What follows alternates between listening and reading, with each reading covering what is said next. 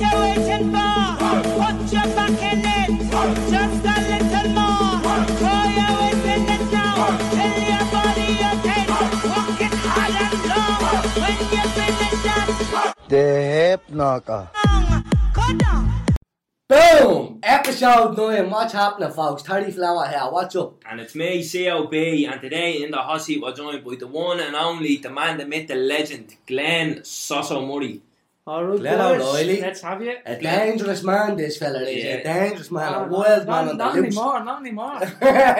the live life sexy fella. He has his own podcast as well, but we're blowing him out of the water, yeah? yeah, man, can't keep up with you as well. right, so um, jumping straight into last week's polls, yeah? They all close again. Well, the one, some of them are close again, yeah? So I'll jump straight in. The ones you think are going to be close are close. Yeah. Yeah. So a couch or a sofa, what you call it, so I was, I would have to say a sofa. Because he's normal. You know I mean? I think I said both as I said No, last you, week, but you I- definitely do say so for me. Oh, yeah, I don't know. Yeah, I think I, I jumped into it. Uh, Blaming anyways, couch, who says couch? oh, don't, know. bro, it's on more to think about. I say, what the fuck? That's is why that? grew up watching Friends and all, you know what I mean? Like, Yeah, oh, yeah, the- yeah. let's go sit on the couch, guys. This people is how from, I or tell you people to watch from maybe Friends. people from Donnycarney or something. Anyways, lads, uh, 51% said couch, 49% of people said sofa. Shaking What do you think of that, boys? It's, it's close enough. I'm telling you, it's close. It But is. It's, but listen, couch one. I'm going to take the win on that one, even though I think the call it a sofa. I'll take the victory there. Um, moving on again. Is it your forehead or forehead? It depends on who you're talking to, but I'd say for it. yeah, now Yeah. you've been around the world, experienced many cultures. So, so have you ever altered the way you say it to, to say, like, like suit someone you're I don't about? remember. I, well, I have a massive forehead, first of all, so. Yeah, it get doesn't say that again. It's a five head. Five head, yeah. I don't, I don't remember. Uh, no, I'd say, I'd say for it, probably, Yeah, yeah. even when I'm in and I'm talking to people who, and uh, like English would be their first language now. English is not my first language, sure, I fucking butcher this thing, yeah. but I say for it as well, you know what I mean? It's it's yeah, a weird it's, it's lingo, isn't it? It's It lingo. is, it just, it is, it is where it is, you know what I mean? But what was the poll there, Terence? Uh, 62% of people said for it, Yeah. and 48% said forehead, yeah, which is. I thought it was a Dublin thing, to be honest. I didn't think it was an Irish thing. I, didn't, I couldn't picture Yeah, something. Is from- it an Irish thing? Is it not just a, I think it is just a Dublin thing. Yeah, I'd I say couldn't- that was only Dublin people voting. Yeah, I couldn't picture someone from Carlow saying for it, like, you know. It's actually higher than that, but because we've so many people around the country, like people, all your blame board family and all down Yeah, in Wexford, they're all there, sound. Lead coming in to about- forehead, saying, what's a forehead? You know what I mean? oh, uh, yeah, so for the smoke then, anyways, yeah, happy days. Moving on again. So, so, are you listening? Is it crisps or clips? Crips, I would have to say. Oh, I'm from the ghetto. Yeah. Crips like the gang, you know what I mean? Like Yeah. Snoop Dogg, I keep a blue flag hanging out my backside, and only on the left But, side. Yeah, that's a Crip yes. side. Ain't no other way to play the game the way I play. I cut so much, I swear I was a DJ. I love it. You know what I mean? But, um, yeah, so obviously normal. You know people- what's mad? In Canada, they say, uh, for, for Crips, yeah. I, cou- I couldn't believe this. They say chips, yeah. So, They say that in America. yeah, What? in America as well. America Chips? and Canada. Yeah, you only Yeah, so if you go potato in, chips. because So a packet of packet of King is a walkers, well, of chips. well, they don't have cane in America. Yeah. Anyway, I did know. no. But they say, you're going for, we're going for a packet of, uh, do you want a packet of chips, Glenn? Packet of Lay's. And I, I'd be like, Oh, I was thinking they were going to the chipper to get me like Yeah, something a chips, single. and they come back with a bag of Doritos and I'm What's craving, this? craving chips. Like, do you know what I No mean? way, that just strange. Have you Was a never bag of, no, a bag of chips. Yeah. No, oh, fuck Even, off. even on the telly, like, they call them potato chips. Like, you know? Yeah, yeah. That's creepy, isn't it?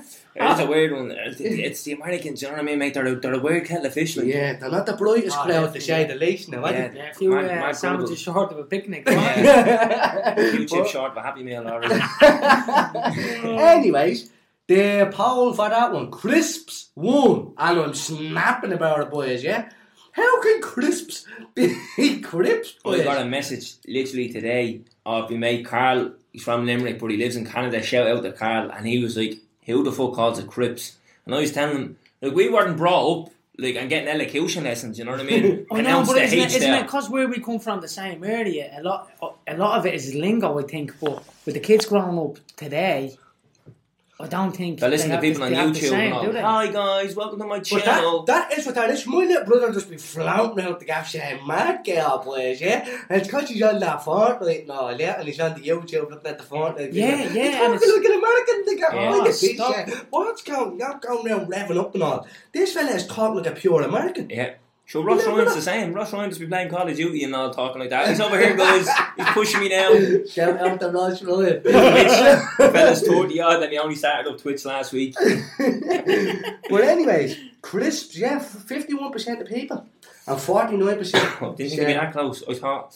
Yeah, now listen, I thought I thought crisps would have blown out of the water. But anyways, listen, crisps won, unfortunately. Yeah, That that's, that's actually an bother. effort to say, isn't it? Like, it sounds like you have a list. Oh, I, I, especially oh, also I struggle to talk, bro. And I do. I can't say my own name, bro. Yeah, yeah, Say so my name. it's the worst name to say if you have a Terrence, Dublin yeah. accent. Yeah, I'm Terrence. like Terrence. It's like an A and a D and all in it. Yeah, Terrence. No, I can't I think say- everyone's that with your, your own name because oh yeah, I can't say my own hate name. Oh, I hate the name Glenn as well. Oh, I'm Yeah, not it's Glenn. not I'm that Oscar Yeah, I'm not yeah, Glenn. yeah, you're right. Glenn is a boxing name. It's Yeah. more Just children, fucking- Jan. How yeah. can you- how can you But I- find- I'd rather be injected with COVID than fucking be called to be called Glenn. That's what you call yourself, also. Yeah, the social fella. I even hate my name when people say, what's your name? Calvin. The Calvin. I can't even pronounce Calvin.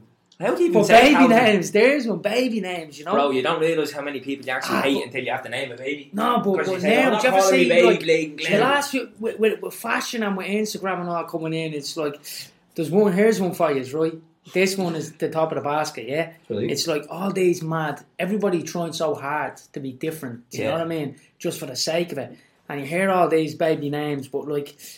I can't, I can't remember, but there was a few ones going back a while ago. But people's only short of calling the babies orange skin and you know Yeah. Seven Up and other stuff. Yeah. It's just, but you hear all these men. Name them after designer, pl- designer gear and places. Do you know what I mean? Like Yeah, yeah. Gucci don't think. Yeah, I, I, I understand. I understand, like what Kanye West, like North or West calling the baby that. Yeah, I thought that was a good bit of crack. What's your right. baby's name? North, North what? Northwest. You know what I mean?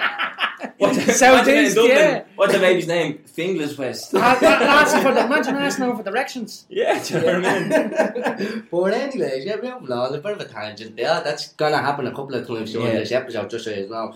Actually, me and Josh have actually pulled Calvin just before we started and was like, listen, if you don't need to rein us back in with a leash or something, because the two of us, um, two of us are a little bit riddled in ADHD, to say the least. And Just Ice cubes. What ice cubes? You need ice cubes because I'll burn the ears off. It's like I was saying this to him last night. You know. Because there's so much stuff I've like been in. It's like I've been in dimensions after dimensions. It's like you know, you know, you know, Inception. Yeah, it's like a dream and a dream and a Yeah, dream. like Ant-Man. And that that's uh so I've born the ears off, yeah, get the ice cubes out. But Yeah. trust me, folks, this one is going to be a cracker. So just bear with the bollocks talk for five, ten minutes. I know some of you love it, but this is going to be a cracker. Yeah, so this bear with us. man's story is listen, fucking. li- You've heard of it. Okay, we'll get on to this week's singers. Yeah. Parents, kick Wait, us off. wait, wait, wait. We've one more, boys. Sorry, we just took a, a bit of a tangent there. We've just one more there, bro. Yeah. Uh, Jaffa cake. Oh, yeah. So, so, is that a cake or a biscuit? I, I think it's I think it's a bit of a dessert. It's a bit of a boat. It's dessert. Are you mad? Ah, Ah, so, so. Jaffa cake, cheesecake. Ah, no, I'd say, Nervous giggle, just yeah. I'd say a biscuit. Yeah, it's a biscuit. It's a biscuit, bro, Yeah, it's a biscuit with a bit of jam on And top. I'm delighted because we had a few little fools, right? Messages. And I tell you, you are fools in the man. Now people come in, have the bit of banter. People come in here and literally Well, law, us. law, like, you know what I mean? This article from this law and this solicitor said this, look, mate, we don't on. give a bollocks. Oh, it's the same. It's vegetarianism, veganism, and yeah, all it's, this it's not politically correct. Jaffa cakeism. You know, mate, you're not allowed. If you, if you tell somebody, you know, fuck off and suck me dick, you're, you're, you're frowned upon. You're, you know what? Here's one for you, and I'm telling you this now, right? Ten years from now, right? I promise you, right? I promise you this, right? Talking about this The way, the way, the way the world is going, right? People always make me out to be crazy, right? Yeah. But I'm telling, I'm telling you now, right? Ten years from now, I wouldn't be surprised if eating meat was illegal. The way the world is carrying on, those posters in Dars Estuary Yeah, of go vegan, go vegan. Cows and all. be surprised. Bro, you know, there's I know that posters like cows and on their own says nobody ever Yeah. asks how I feel. You're a fucking cow. But Do you know what I mean? And the thing is, this going into this without rambling on too much, it's like you know, I don't have a problem with vegans, right? Yeah, I have right. a problem with pushing a it, vegan pushing it in your face. that ate me last week and telling me not to eat me this Yeah. week. It'd be like me and Terence telling or you telling somebody not to drink. I'd never tell somebody how to live their life, and then it's like you know. hunting in one of the islands there for you uh, last year. And Derek Ahern, you know Derek oh, I know Ahern. Derek and other- very well. and other Shout people, out to Derek. other people, I can't believe you're there. I can't believe that. That's disgraceful hunting, hunting a pig, killing a pig. Or he says, you eat more bacon than any Anybody, man yeah. on planet Earth. you riddle the shelves of Tesco with bacon. Where do you think that falls from? The sky? At least you've actually went out and walked and caught this. Yeah, or he says you're a coward because you're getting somebody else to do your dirty work. Yeah, pretty much. Fair enough, right? Well, that, that's a little bit of a tangent there, yeah. But anyways, we for the people that were texting us, giving us a little bit of lack and whatever, yeah. We know it's a cake, but it's not a cake. Do you know what I mean? Yeah. Like it's yeah, we know it's a cake, but it's a fucking. Cake. A tomato is a Don't fruit, but I it's don't not even a think not it's a a cake. fruit. I don't. even- Oh, you still would disagree with that. Mate, I wouldn't put a a candle cake is a cake. But it's Yeah. just yeah, um, definitely wouldn't put a candle in put a it. candle. it's just the facts. Like, it's in the fact that it's a cake. It's not. It's a biscuit. Anyways, seventy-eight percent of people said it's a biscuit. So Yeah. happy days. Yeah. Laughing about that. Punched one. around, blown Yeah. out of water. Blown out of the water. This week, right? This week we have a couple of English files. I'm gonna kick this one off, right? Now, so so you you you are a bit of a, a connoisseur when it comes to cooking. How do you cook your scrambled egg? Do you put it in a pot or do you do it in the microwave? Um, I would do it in the pan to be honest with a bit of uh, cream. See, I have a soft mouth. A lot of people give me a stick for this. I Right? really bro, wish you no, could see. Calvin's face. It's, No, it's a no. pot or microwave answer. no, right? Well, I've, I've I'm not really, Gordon Ramsay here, No, man. Put it in the but wait. microwave. Well, same a, a, a pan or, or a pot or whatever. I I do it in the microwave, but just before they're cooked, yeah. Because my board and everybody gives me stick. I I like everything soft, you know. Yeah. Bread. I don't like toast, right? Everything has to be soft. meat. I eat meat, right? You know me, the way I eat meat. I eat meat probably borderline rare, right? So raw, but pu- barely even seared, right? I like literally. I'm a- an animal, right? I'm a beast boy, Right. right? but I would, I would. Well, I don't like the magic box, the microwave, because Right, it just so you You, you it in a pot, is what you're telling me. I'd, uh, I'd say so, yeah. Right. Well, I've never cooked in a pot Bro, before. you had, you had to three minutes of people. Well, saying people's that. lives are not that they It's never not get a back. I told you, Bro, ice I'm going to see a serious decline in the listeners here. Yeah, Dropping off. Like, I'd say up? so, boy. What? Right, I cook mine in the microwave. Do you know what I mean? I'm not blading Chef Ramsay here. Oh, I'm fucking, not I'm fucking not out going there in press your angle. kitchen. What? Bro, Do you I'm- clean the microwave before you put them in? No, me ma does. yeah, Me ma be listening to this. Shout out to me ma. Yeah, she's a legend. A legend But anyways, there it is. Tarantino. What Oh, do you yeah, do? yeah, I love the way he's about to skip me because you know where I'm the clue. He cooks them in the canal. I can't make scrambled egg boys now, this yeah. So, uh, So you're skipping you. So I this week. skipped me. So Listen, for this to week, that. anyways, here's one to get you off. Microwave or pot. I'm, Yeah. a, I'm a microwave man, yeah? Here's another one. Now, this this is a bigger one than people think, boys. Yeah, and I guarantee is my answer is going to win. Right. Right. And and, and it's, it's hard to believe that now, but trust me, next week is a team me winning this one, right? Pizza Max or Domino's, boys, right? I'm it. Pizza Max shouldn't be even on that list. Oh, see, Hey, this I- is I'm where debating it. Domino shouldn't even be on that list. yeah, boys. Septic. This is where I'll fall out with you. Cardboard with red sauce on it is what the two of them are. Pizza Max, Pizza Max is actually unreal, I think, boys. Yeah, it's very, very nice. Sorry And I can't eat a Domino's because I think it's septic. And people, now, you have these little fools out there, right, that go, look at you, you just don't want to pay for a Domino's, yeah? It's not that at It's the same price, isn't it? No, it's not. No, it is. It's a small blade fortune to get a blade Domino's. Is it it? is. Yeah. Yeah. All they're usually I thought around it was the same, yeah. No, You give Pizza it about Max. 25 A quid to little feed the meal for two, the, the boys know what I'm talking about that's listening. A little meal for two message, chicken tenders, chips, and pizza, two cans of coke, not a tooth left. But, uh, but, I did have it years ago when I was there. top of the pops, bro. you know what? Uh, But then you grew up. Mazzoni. you know, Mazzoni's uh, kebab pizza. And the wagon wheel, you had to put it sideways walking through The is, wasn't there rats? There was rats found, was there? What? In, Mazzoni's in Ah, Dorset we Street, ain't yeah. washed down the flats, Yeah. don't be worrying about it. But anyways, Pizza Max or Domino's, boys, yeah, put that one out there. Pizza Max is gonna smoke Domino's. Do you know yeah? what? I think I'll even vote Pizza Max. Yeah, but have a Domino's, you wake up in the morning during the night, sorry, and you're hard. Yeah, the- with the the scratches, as well. Itchy breath. Do you know what I Yeah, mean? Yeah. itchy scratch as well. Yeah. Shin guard breath when you walk around.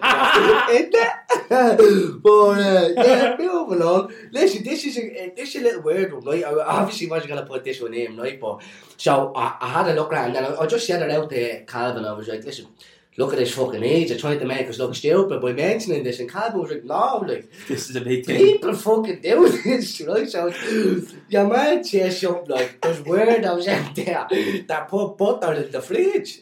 And I said, I said, I'll bust his head for him.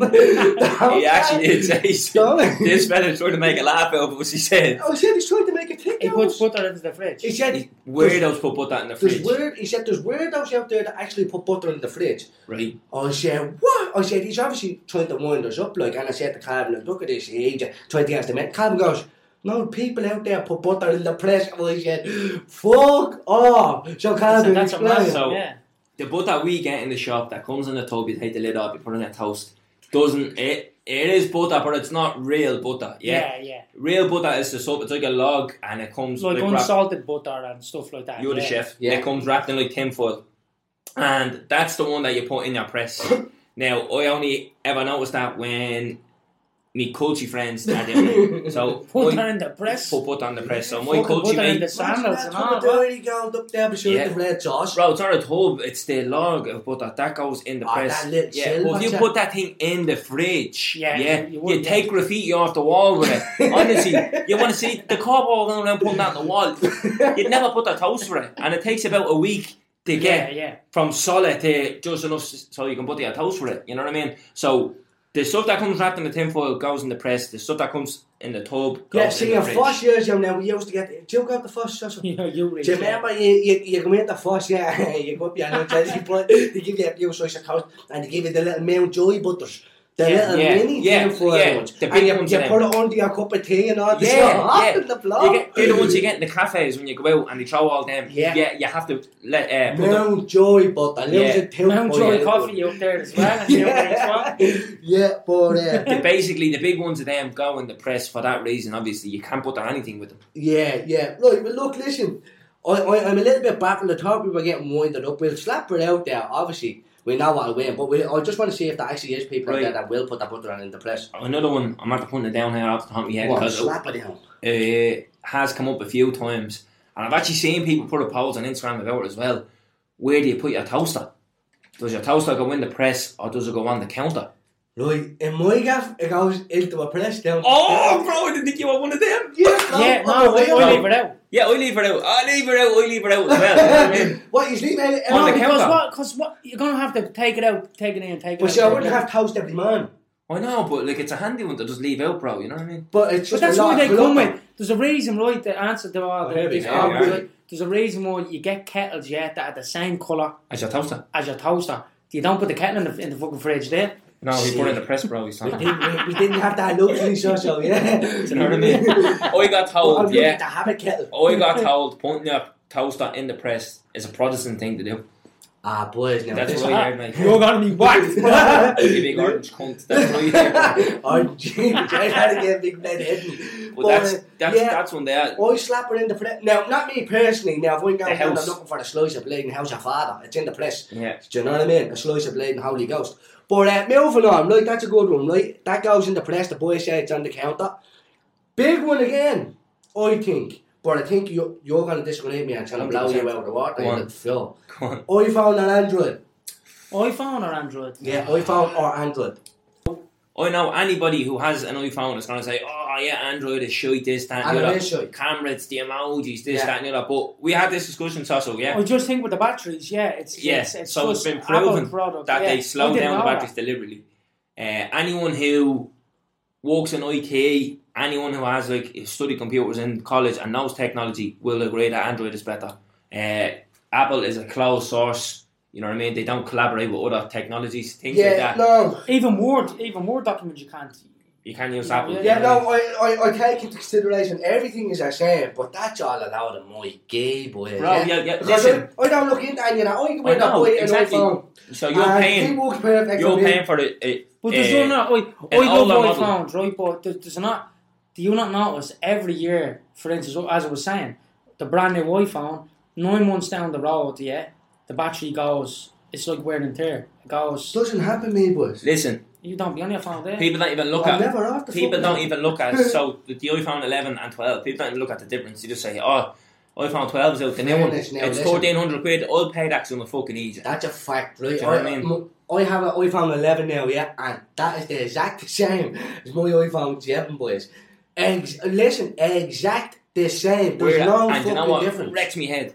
Things like they bring out a software update, like you have widgets on on Apple now, whereas Android had them from the start. Over ten years ago, mate, how you can flick through Windows, how you can flick through the Windows on your phone, uh, making the phones waterproof. You know what I mean? Who I had was, it. who was a waterproof phone? iPhones are waterproof now. That's waterproof, yeah. See, Fuck, you didn't even know. Get in the bath now. But that's what I'm Why saying. be in the water? So, so I showed you the video of me swimming with the sharks. Yeah, yeah. I recorded that on my phone, and that was bleeding years ago. So you what, know? we can record in the water with that? Yeah, bro. Fuck See, on like, you, this is what what? I'm saying. Oh, how we get in the bath?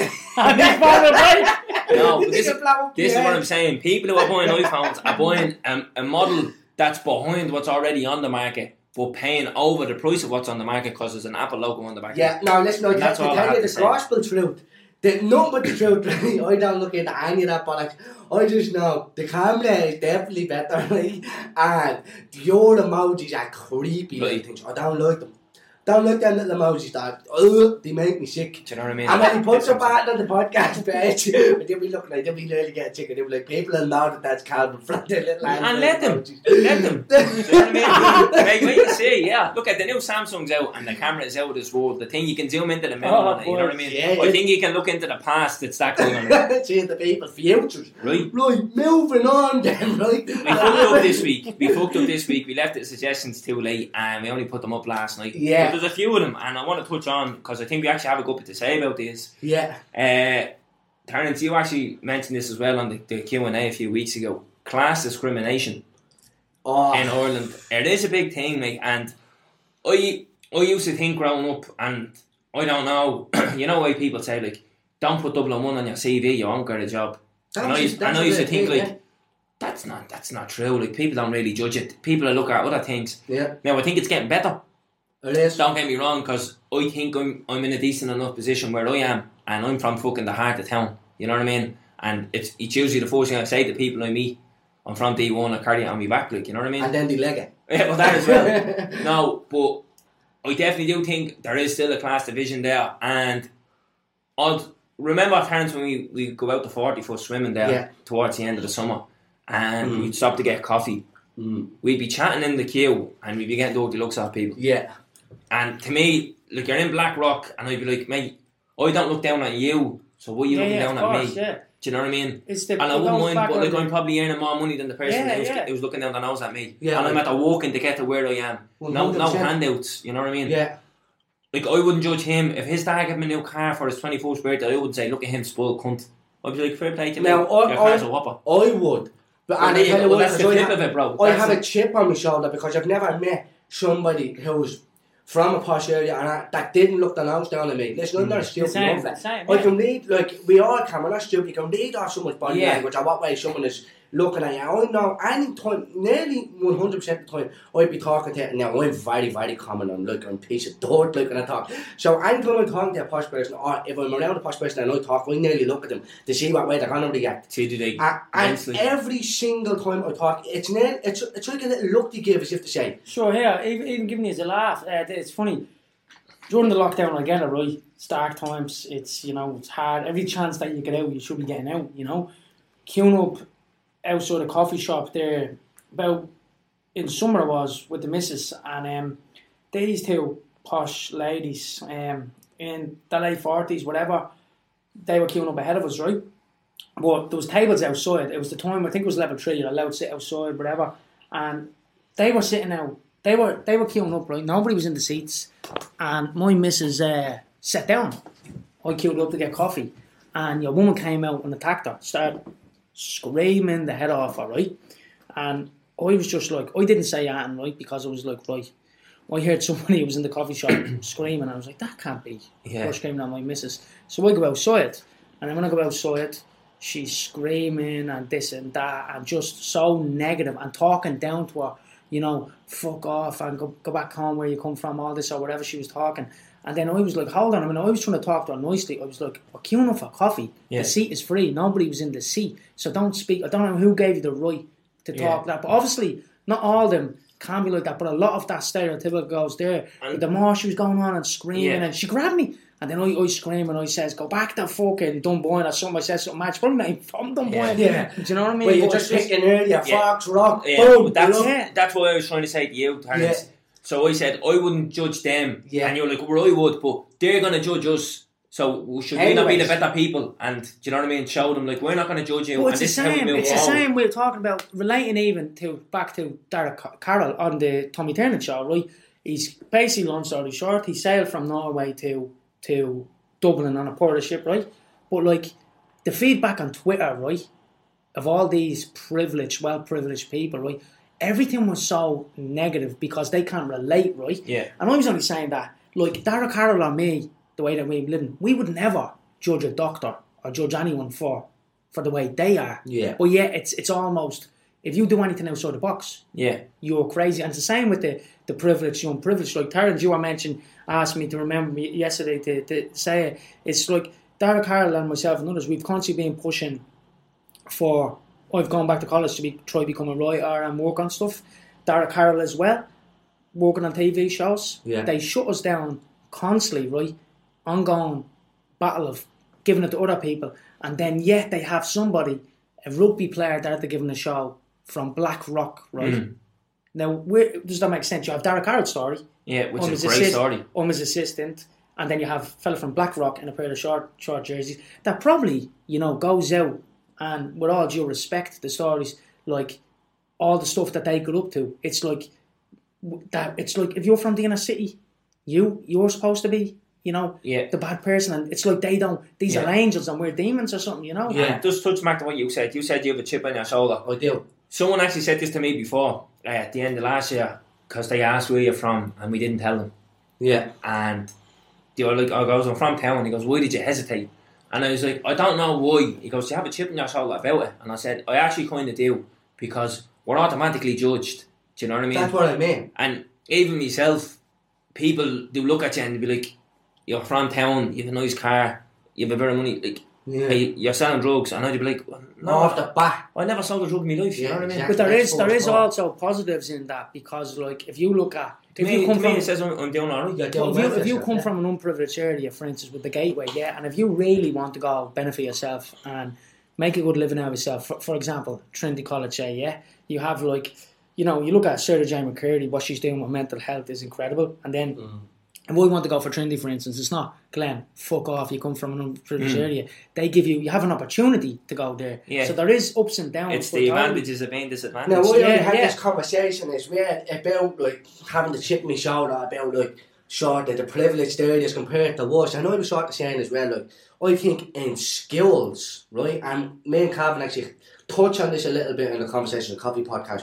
I think like people like myself and other other people that have like problems, ADHD, stuff like this, would actually do so much better in skills if there was more, say, Dublin based, inner city based, common people that were teaching in these schools. Mm-hmm. Like that could nearly sit you down and say, Listen mate, you're acting the bollocks, like come off it like when like when I used to be in school like got in trouble and stuff like that and it's some cunt from fucking God knows where so privileged, so well spoken and talking down to me and stuff like that. I'm almost It's- sitting there it's- like it's who the fuck patronising. Yeah, Yeah, who the yeah. fuck are you like? But were you, Who the with you, back to that again, it's the same with like, I'd rather, let's say if I was still under the influence, yeah, Yeah. I'd rather, and this is from the bottom of my heart, right, listen to you as, yeah, from your life experience, because you've been there with mental health and been there with, uh, with Yeah. stuff, then go and pay a lot of money to a psychiatrist that Yeah. comes from Sweden or something, do you know what I mean? Yeah, and that's where we get an awful lot of messages about um, getting us to speak like people are, which is crazy. Like Like reaching out to us saying Yeah. they do this. when, for- when, when you talk on this, and, we, and, and we, we, we'll do anything, but like it's like.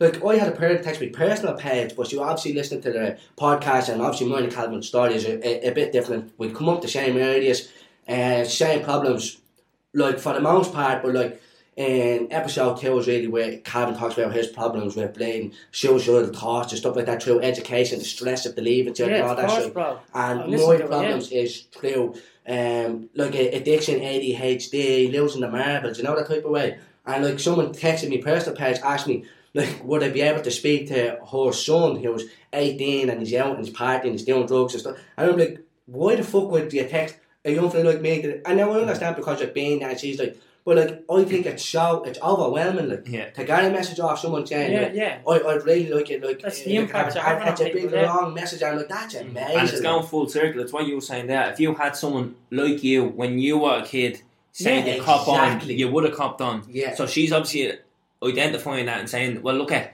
he's a bit like he's a bit similar Rela- relates you to it, and doesn't it? relates to him." It's the know what I mean? relate. That's where that's Yeah. where I'm going with teacher. I'm not saying like, wow, let's just fuck all the privileged teachers. Yeah. I just mean let teachers in schools be more relatable to the students, uh, and when students have a problem, it's not like you're a little prick. Get the fuck out of the school before you can even bat an eyelid. It's Yeah. well, what the fuck is going on at home? Mate? Is everything all right at home? Is are you all right? I, I know we're like nearly look into the student and say, right, well, this cunt is from Dublin 1 or Dublin 7, and we know it's not that healthy down there, you know, Yeah. the type of so he could be struggling, you know, the type of way, just simple little things like that. And, I well, Yeah. the main, do you know what really brought my attention to it? Because I just thought, like, as I said at the start of this, yeah, I was like, ah, people don't really look into where you're from and hold their against it. My first, when I started in my first job, it was my first Christmas party, and it was in uh, the Gibson Hotel down at the Troy Arena. yeah. And it, uh, it was in the Joe Big fucking four course meal, the lot like everyone fucking suited and built. And uh, me and me mate, we rocked in late. So we kind of just got stung on this table. And the fellas at the table were a bit more senior in the company than us now. They'd been there like fucking a, a good few years, you know, well respected. So I was sitting there, I was keeping my mouth shut, I wasn't acting the bollocks. But I was talking to people that I knew. And uh, in between the courses, people are going to the bar and the band is playing, what have you. And I hear some fella going, Hey, hey, are you? And straight away I was like, Who the fuck is saying that? right? yeah. And my head jumped and he goes, I knew I'd get your attention. But his voice was switched then and he was really kind of well spoken. I was like, I was there. So I was like, what's going on here? And he goes, Yeah, he started yeah. laughing. And he goes, yeah, I knew I'd get your attention with that. I was like, what, what's the story? And he's like, ah, he goes, uh, where are you from? And I goes, I'm, I'm from town, literally up the road there. And he's like, yeah, I had a feeling, I had a feeling and all. And I was you could smell the mental health Yeah. off you. like, yeah, he could smell the convictions coming.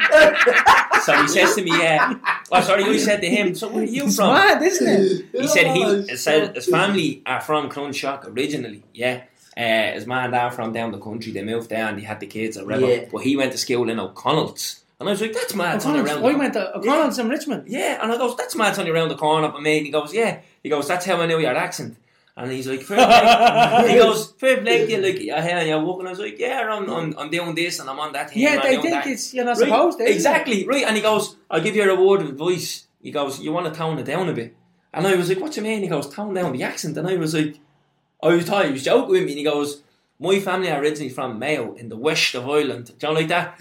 and he goes, uh, My cousin is a bank manager. I don't know what bank it was, but it was in London. And he goes, You think she got there with a thick Mayo accent? And I was like, No, but. Like You don't surely, even have a bad accent. I goes, but surely it's it's not about how I sound. It's the work I put in. You know what I mean? Yeah. Yeah. And Judgment and that. and it was that Yeah. judgmental, and that really annoyed me because I was like, "Fuck you, mate! You don't even know me. Just because how I sound, you don't know what I'm doing for this company. It's like, we- how much money I'm from. making It's for this company. The centre Do you know what I mean? Exactly. some from Sheriff Street to Dorset Street, you're not meant to. You're not meant to. You're not I meant mean, to I'm blue in the face trying to tell people in this life, area, you know. go to college and get a degree because it's a fucking rarity and it's an option for us. Now, I'm not saying if you don't go, you're a failure, but I'm saying it's an option for you. You could come out Yeah, here yeah. with a degree and sicken all these people because all along that line in my career, I've been told I shouldn't be where I am. Do you know what I mean? Yeah, yeah. And even like we'd be going from the office to like a pub in town for drinks, No, it- yeah. and we'd be going through an area and someone would say something like, "Fella was shot here last week, wasn't it?"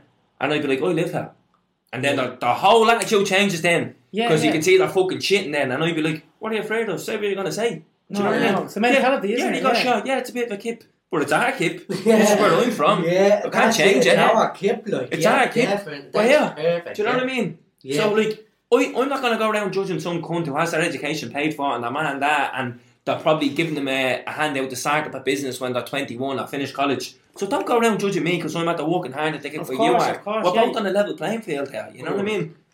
Love that. But That's a brilliant plan, Cam. I'm proud of you. sorry, bro. I Sorry. love that. I love it. I love it because you go to a rant at least once No, a week. but it's but it's true. But You that's know, just but me you're not, experience. but but we're not, I mean? we're not, you're not meant to, you know, and this is again one of the reasons why I left, you know, you- you're not, you're not meant to do anything with your life or you're constantly being Yeah. shut down. And then even, you know, going back, like, even if I was to say, let's say I go, I get into Trinity in September and get a master's, do five, six years studying PhD in Trinity, whatever. And then you have someone from a privileged area, and even if you have my life experience, right, who's going to win? Of course, it's going to be, it's going to be him. You don't really have have that chance, you know. That is it. It's a double mentality, and it's, it's always going to be like that, afraid, you know. But Yeah. I think something about working class people is there's something inside us.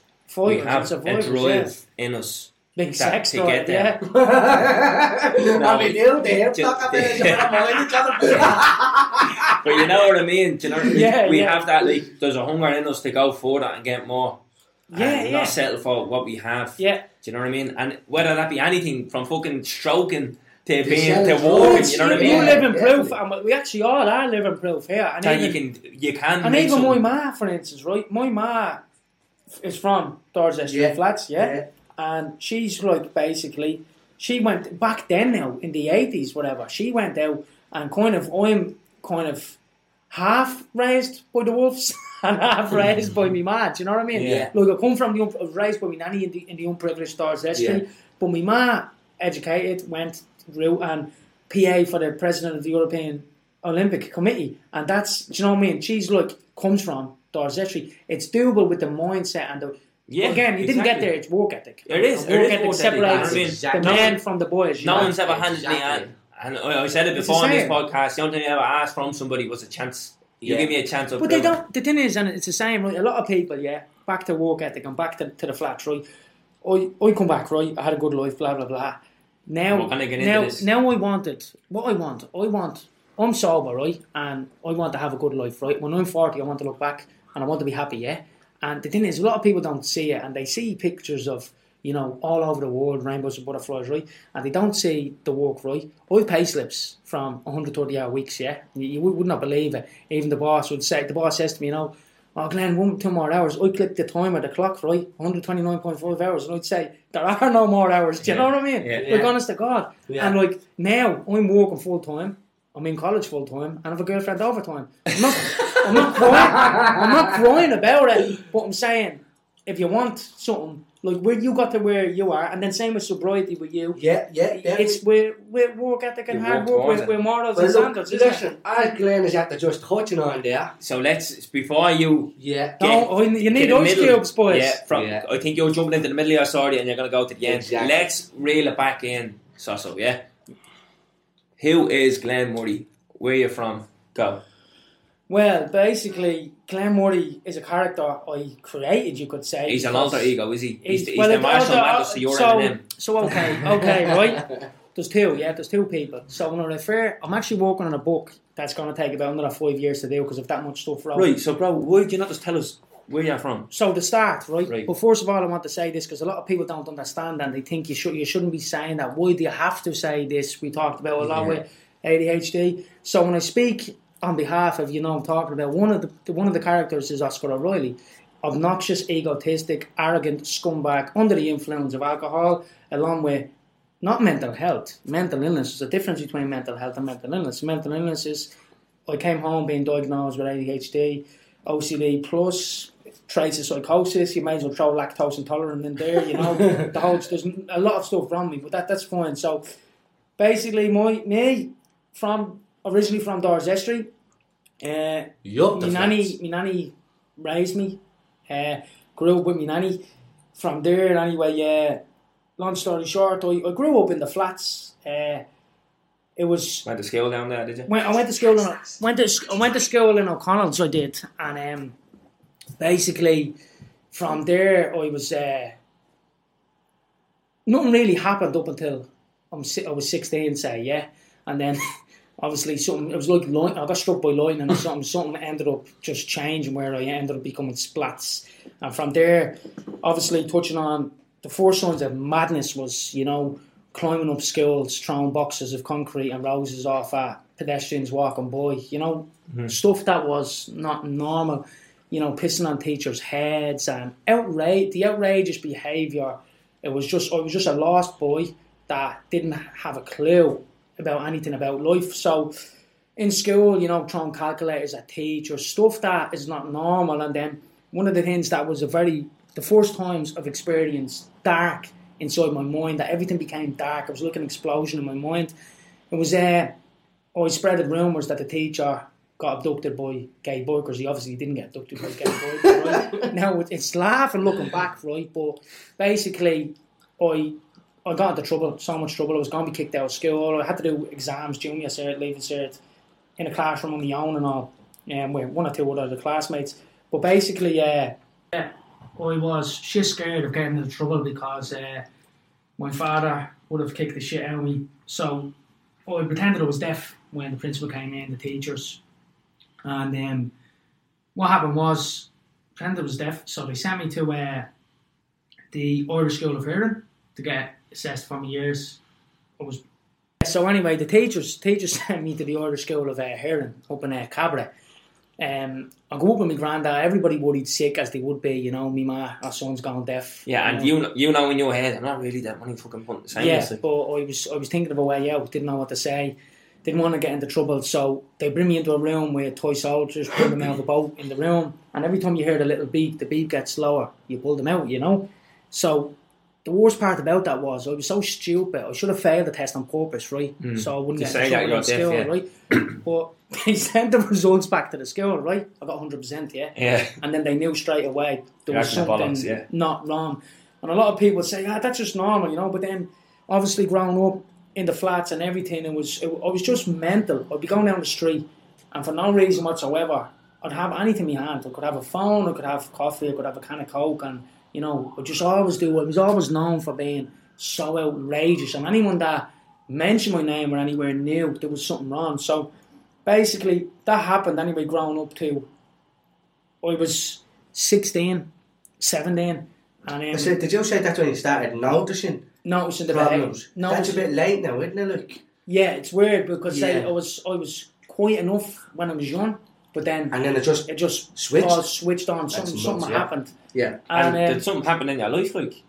um, no, not not not really. Like- well, I lost my father when I was three, but now going into research and into stuff like that, there's a part of the brain with ADHD that from trauma that Yeah. you, like they say even though you're that young, you won't be able to remember your father, but you would have an attachment to a human Yeah, and connection not with there it. anymore. that could have could have caused through anything with yeah, the, the and neural it could have been in- like a prolonged in, thing. in the brain. Yeah. So then, then obviously, my first night drinking, it was junior night. Fucking Burberry fisherman hat, Burberry jacket, collars up, Burberry socks, thinking on the dog's bollocks.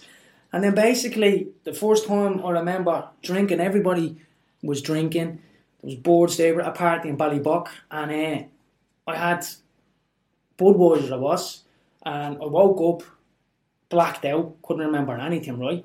Um, sick all over, the Burberry jacket all over everywhere, and everyone laughing at me, didn't have a clue. And that was the, the first time I experienced, obviously, alcohol.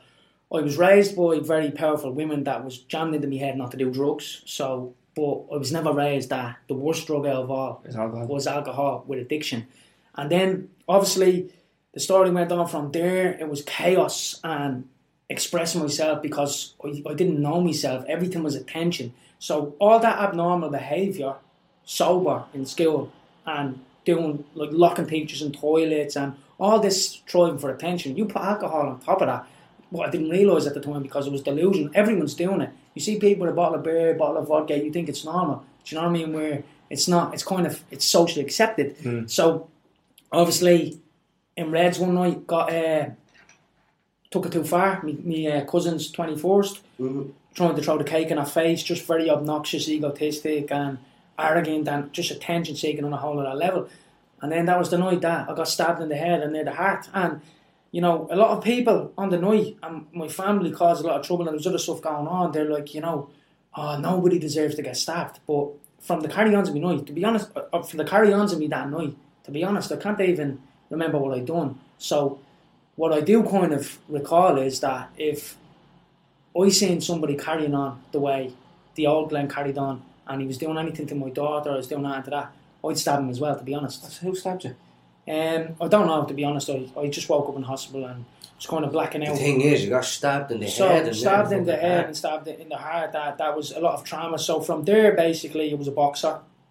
Um, boxing, Derek Ahern, you know Derek Ahern. very. He's he's basically I've no fathers left, so he's my only father that's left. but uh, basically, he it was training, but we're training and, and we can hit on nail on the head with a few things here with motivation that as well. So started as a boxer, but then I was training. That would save me. Derek Ahern would say, "Oh, keep up the training. You're always in a good place." But I never really got what a good place is. You know when somebody Yeah. says you're in a good place, when they mean you're in a good place, they mean you're training, you're eating healthy, you're you're mentally In in, a good in place, a good yeah. state of mind, Yeah. right? And then I'd never know that. So I'd run 10 miles with Swecker on, and I was never a naturally talented boxer because I was I'd never lift weights. But if you asked me to run 30 miles a day, I'd run 30 miles with Swecker. That was no problem with weight. And I'd beat boxers by my engine. But then I'd like get to the stage where we drink bottles of vodka before a fight. And do you know who Tyrone McKenna is? Yeah. Yeah. So anyway, I went to the Belfast, took the fight on the day's notice. I was locked the night before. Had a bottle of wine and a bottle of uh, vodka in my bag, still drunk. Didn't warm up. Went up and um, Tyrone McKenna hit me the hardest uppercut I've ever felt in my life. He dropped me, and the manager Tony David didn't even see how was how quick. I just took the Velcro, I put my gum shield out, spread it out, took the Velcro off the gloves, and walked out the ring. And he didn't even. It was that quick. He was looking around, and by the time he looked, I was gone. gone, yeah. And I was like, but that was that was when the problem kind of started, and all this, you know, to be honest, stealing cars, acting the bollocks. But you know, they say this is the funny part. What what I've learned after being diagnosed and being after coming home to seek professional help was um, one in five people with ADHD don't know they have ADHD and are strung out on alcohol because they want to escape the real world. I was never normal, and I'm not portraying to be normal. I know, bro. I actually, I was saying this to Terence before. So you're a bit older than us, and I'd only ever heard stories of you. Yeah, And to me, the stories I'd heard of you, like that fella is not real. That's this. Fella, this, this is somebody's winding me up. This fella is absolutely a myth. He doesn't exist. He couldn't- said me. Yeah, That's what he said. I goes, he's not. He's a myth because I'd hear stories about you from older people. You know what I mean? Yeah, Like, yeah. From friends, older I brothers. think and about a generation ahead. am I? Yeah, and I'd be like, there's no way there's a character out there doing this. I was like, you couldn't write the stuff he's doing. And you were actually at, we were at a house party together. So, um, I, do you know what? I can't remember whose it was, but it was in my mate Thomas's gaff, right? Which Thomas? Thomas Tell. It could have been Darden Tell. It was, yeah. I- I Yeah, it could have been his going away party. He was going to Australia. It was his going away party. It yeah. was, right? You showed up, you had a pair of dungareens on you Yeah, yeah. And a pair of pink Doc Martens. I, I'm surprised you remember it. Yeah. But anyway, now, this was early, it was still bright out, right? About two o'clock in the day. right? Uh, there was a platter of sandwiches put out, and you obviously everyone was tucking into them, but you went into the sitting room and fell asleep when everyone was out in the back garden. You know what I mean? It's like ten past two or something. And everyone was like, "How's your man asleep in there?" So I went in and I checked on you, and you were either getting sick on the floor, I remember that now. right? And I was thinking, "Fuck, this fella's at the shower getting sick on Thomas's floor." And the sandwiches he's at the eating, he's at the getting sick back up, and the sandwich was still whole. Everybody slags me over that. It was a proper. You could have put it on Subway. like the, the sandwich was still whole. It wasn't bit. It was still Like the boy perfect. out. Oh, it looked exactly how it was on the I platter. swallowed it. You know, he used to swallow sandwiches. It You know, was- the, the triangular thing. Yeah. How it was on the platter is how he ate it and put it back up on the floor. And I was like, "Who's that?" And then you stumbled and you just disappeared. And I was like, "That's your man. That's, into the night. that's That's, the on money there. Sauce on money. You know what I mean? Pair of dungareens on, not even the top underneath it. But that's that's the thing with, with energy and with with that. Could never get enough. Like I don't tell people, you know, you shouldn't drink this and that. There's uh, friends that I go out and enjoy it, but so that's where the rampage was fucking heavy. So then I had enough. I was I was constantly. I look back now, right, and the only way I've lived this life yet is because I was mentally disturbed and strung out on addiction. Because it'd be like with, with my travels, for instance, when I left in 2012, yeah, Right. Let's get into that. Right. So don't go off anywhere. Let's go from there. Right. So you're acting the bollocks. Uh, you're 21. You said you got stabbed. Yeah, 21, yeah. and you were concentrating more on boxing then to try and But- have your focus. but I was still Still, strung yeah. out, but I didn't know. Yeah. I'd go, I'd lose interest or go on the drink or go on the sessions. Yeah. yeah, yeah. So when basically, when did you decide, right, fuck this, I'm out of here? Yeah. uh, I was I was 24 and um, it was kind of accident. I was always adventurous, you know. Uh, I ended up hitchhiking in from off a farmer and, and I got locked one night and ended up getting on the wrong train. Ended up in Dundalk having to hitchhike back. Brought a farmer back to me ma's gaff and it was always these kind of crazy Stories, adventurous yeah. stories like you know like the peanut butter falcon. Did you see that? No. with uh, your man um, Shia LaBeouf and I watch it. It's, it's it's awesome, but it's kind of basically it was always adventures, whatever. So I went away and everyone was like, ah, Glenn's off his rock. I'll be home in a week. Blah So blah. what was I the had, plan? You I was- had no. Uh, I didn't go to college. I had no education. I had no trade. So I was just winning it. So, um, went away and went to Australia first. Had a girlfriend at the time and tried everything. Three months tried everything: circuses, carnivals, blah blah blah. And then I started noticing this life. Right, I started noticing this was not real. So first of all, my mind wasn't real. Yeah, it was like it was kind of I was always different. Like always kind of I think differently than the normal human being. That's a part of having ADHD, and know, CD. So in Australia, the, the life is you work 30 hours a week, you're on the beach, the you're on the beach, and but you're meeting different people. I, I loved hostel life, meeting people, and then like you could be seeing somebody, yeah, and then the next night your mate, your mate would uh, be sleeping with her. But it's that kind of fairy tale living that it's okay. Yeah. You know, like you and Calvin say, you two single, right? Yeah. You were saying a board, Terence Yeah. and then the next night you go right, but Yeah. everything is accepted. No, nobody's judged. Um, everybody's looking after you. It's that kind of it's fairy tale. Like, I, Like the I- on the beach. yeah, so that's what it's like. That's hundred ten percent. That's what living that life is life. So you go into you go into hostels in Sydney. You're going up and you're meeting people that is, is telling you like they're giving you contacts and they're giving you they're leaving secrets behind. And all of a sudden, actually, Rafa. Do you know who Rafa is? Yeah. Rafa and Adam O'Brien. So I met them. I, I kind of knew of them, and we were in the same circle. So the first thing that done it for me, we were on the beach in uh, in Bondi, and they they came back from traveling with the Circus Carnival, and everybody was laughing at them, yeah, and they were buying me a drink, right? They and I was like, fucking hell, these cunts traveling with the circus, they've like 10,000, 20,000 in the bank account. So I was like to them, we need that contact, yeah, and everyone was laughing. Ah, there's something wrong with Glenn. Glenn's crazy, whatever. So I got the number, Renner that day, Jenny from Shaw West, right? And I says, listen, next year I'm going. And everyone's like, yeah, Glenn, you up for it, shit, you won't go, right, whatever. So then, obviously, moved to, done, went up, done me farming in Australia, became of of an obsessive personality, became obsessed, and that how easy I could lie to live this life. I was living a lie because I was going in, like I remember on a construction site in Sydney, your man, your man, uh, I'm going with your man, yeah?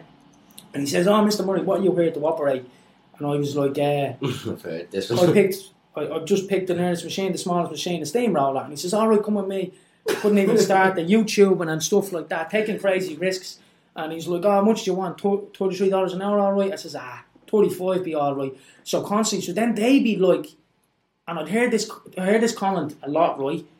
I don't know whether he's actually simple or he's stupid. I'd hear that. That's what people would say. Yeah. So because the, the art of ADHD, yeah, what I what I think, and I believe this till the day I die, Yeah. the best thing about nobody taking me seriously, I could become invisible. Yeah. This is what I was thinking in my head, right? And then I, I knew that I could use my ADHD and energy. I'd walk me bollocks off to get around the world. So then I started doing that, but then I started taking the biscuit, taking it to a whole other level. Moved to Darwin, went up to a crocodile farm, and they were like, "Have you experience?" And you're doing all this on your own though. On, on my own. You yeah. Everything is alone. Yeah. Yeah. The board you packed in finished the with, races. with the missus. Um, To do this. I was I was going anyway, and we just we just split up. But, Yeah. uh, but basically, ended up going up to, to the top of Darwin, meeting meeting. The more I was living that life, the more I was meeting people that was setting me up and A li- I was networking, setting. Networking, Yeah. yeah. And I met this fella Johnny Barrett that worked with World Cats Walking, World Cats Tigers Should the Bolivian Jungle, and stuff like that. That understood me on the same level where, like, somebody living the normal life, they wouldn't understand me. So then applied for this crocodile farm. They were like, no, you're not experienced, whatever. So then reached out to my cousin, got a contact, ended up creating a CV. The CV on my CV was Whacker's Pet Shop. I dealt, dealt with reptiles. right? they came in and they, they started, lizards. yeah, they started asking me, you know, oh, they- talking to me about culling and everything. They, all these mad words in the interview, and I just says, yeah, yeah, no problem. I says, uh, I says, come on, I don't like wasting time. Any chance I can start tomorrow? They were like, yeah, how about you start start tomorrow? So I walked there on a crocodile farm, whatever. Worst job I've ever had in my entire life. Best experience. like your man was like, don't go into KJ. Yeah, wait until May. But then on the an hour before going home, we ended up going in. And I was constantly living this this crazy life, but feeding five meter albino crocodiles, right? Your man had a bamboo stick and he says, Glenn, if I take that bamboo if I give you the bamboo stick and albino crocodile's running from me, you're gonna run and it's gonna eat me. So I have it. So anytime the albino come up, I throw chicken heads into his uh, into the into the mouth, and he'd have the bamboo stick over with the crocodile, and I was like, because I was so off my rocker in my mind, I thought that was normal, Yeah. that I was living this life. So then the contact came in with Raffo, called called uh, your woman Jenny, and she says, right, flight to Perth tomorrow, five hour flight, flew from Darwin to Perth.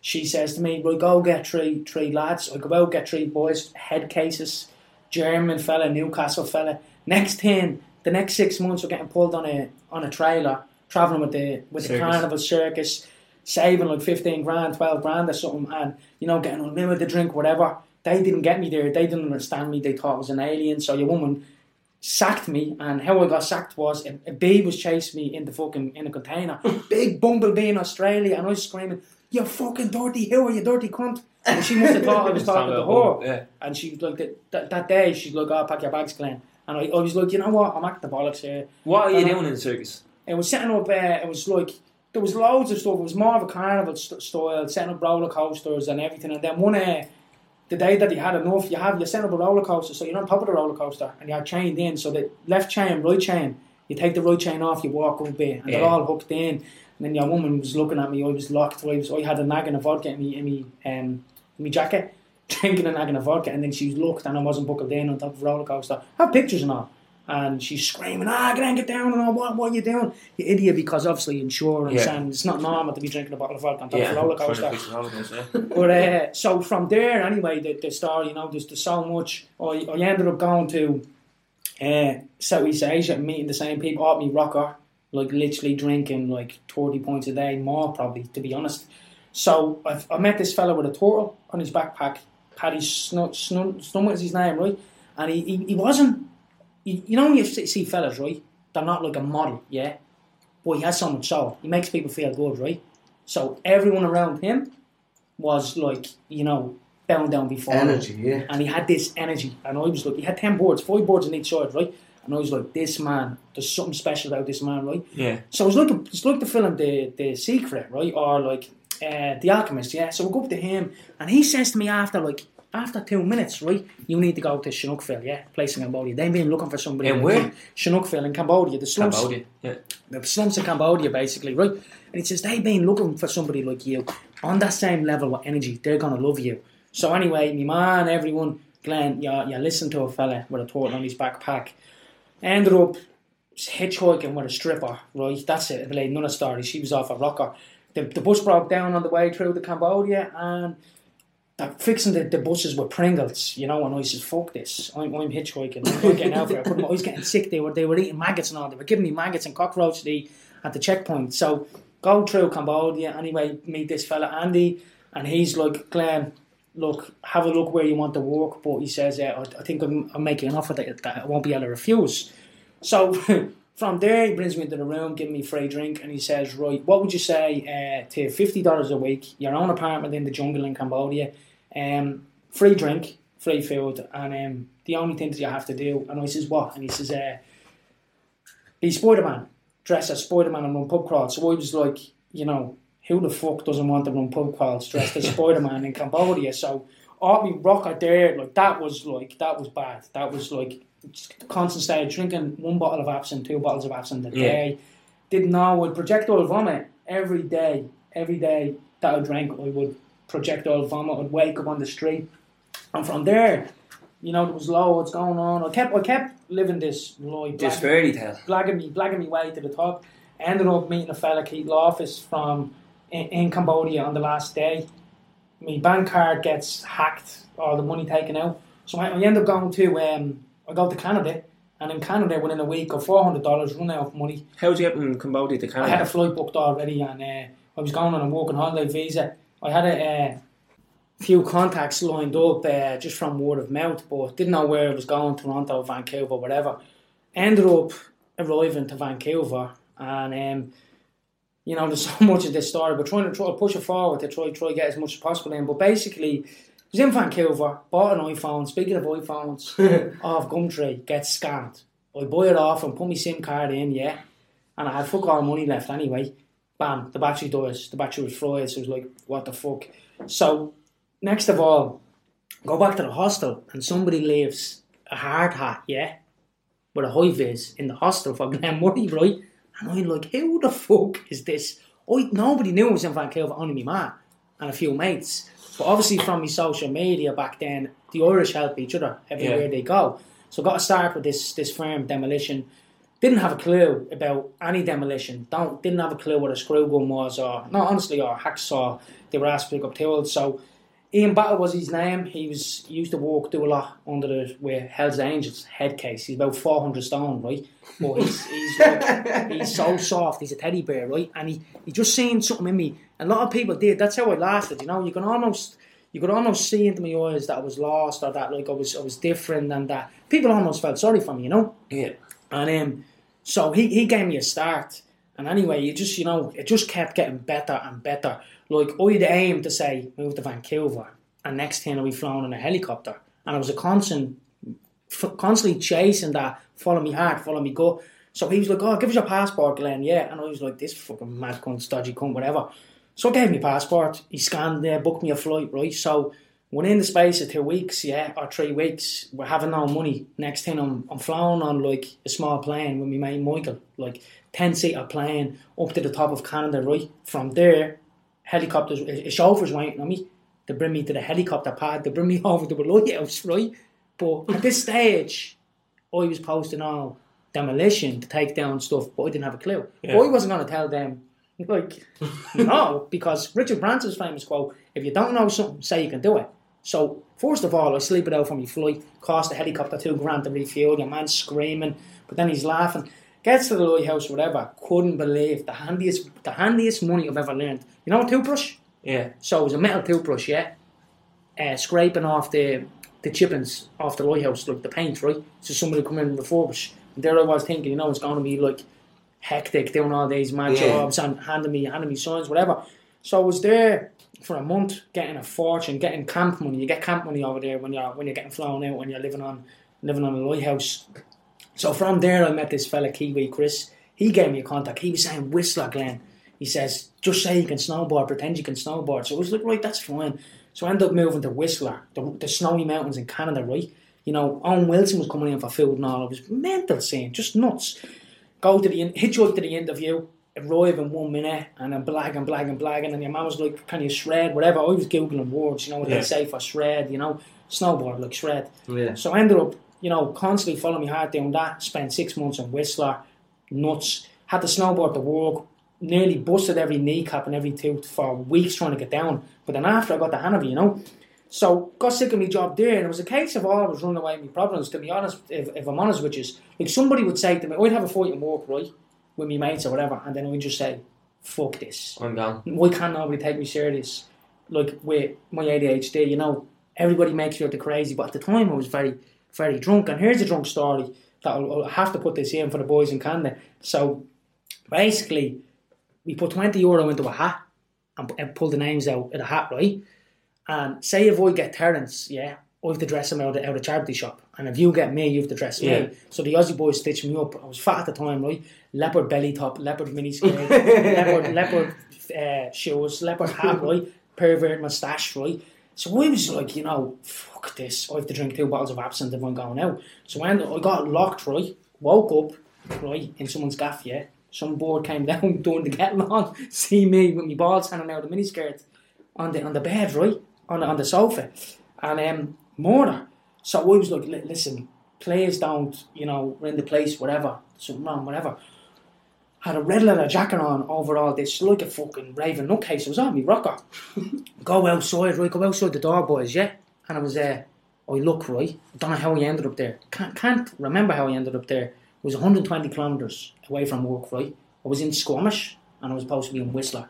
I must have went to a party there but couldn't remember. And that was the dangers of not being able to stop think, thinking it was normal. Yeah. So so from there anyway, hitchhiked to Dawson City for left my job, hey it, done a four thousand hitchhike for, for charity on the day. That's another story in itself. Ended up hitchhiking up there. That was that was the maddest thing I've ever done. Gets there, forty dollars left in my account and icebergs on the side of the river. Set up a tent, go into the bar. I'm not going home. I, I can't go back to Dublin. It's the first words I says to your man. He says, Right, you won't. You can work for me. If, you, if you're a hard worker, I'll give you a job, whatever. Randy Dubay, legend. Ended up working for him. The next, I didn't tell him, I was too proud, you know, didn't want to ask for accommodation. So went back to my tent on the side of the icebergs with Michael, and my phone froze uh, late for work, right? So I ended up going going to work the next morning, an hour late, and I get there, and uh, basically, um, he was like, "What the fuck you like, Glenn?" And there was like icicles in me, uh, in me mustache with Ronnie, and he's he's like, "Please don't tell me you had to sleep in on in the tent with them. That was you two head cases down there." And I was like, "Yeah." He says, "How could I not give you a job with your determination?" You know, gives me keys to my own apartment across the road, right? Cable TV, because that's what they call it, obviously. Satellite TV in Dublin, they call it. Jacuzzi bath, right? Everything. And he says, Look, I know you've no money.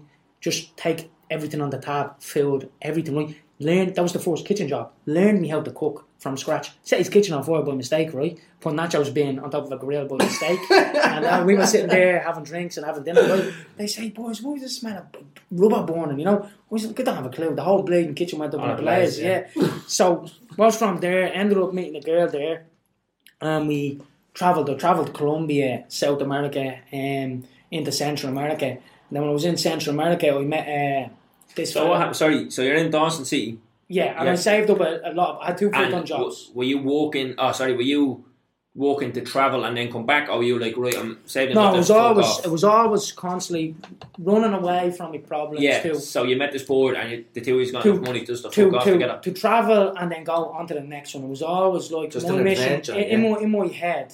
I was so lost with myself. Yeah, still so that's it. at the time. you're lost and you're just wondering. You're, searching, I was searching Yeah. for my soul. you're like a zombie walking the planet, basically. Yeah, yeah.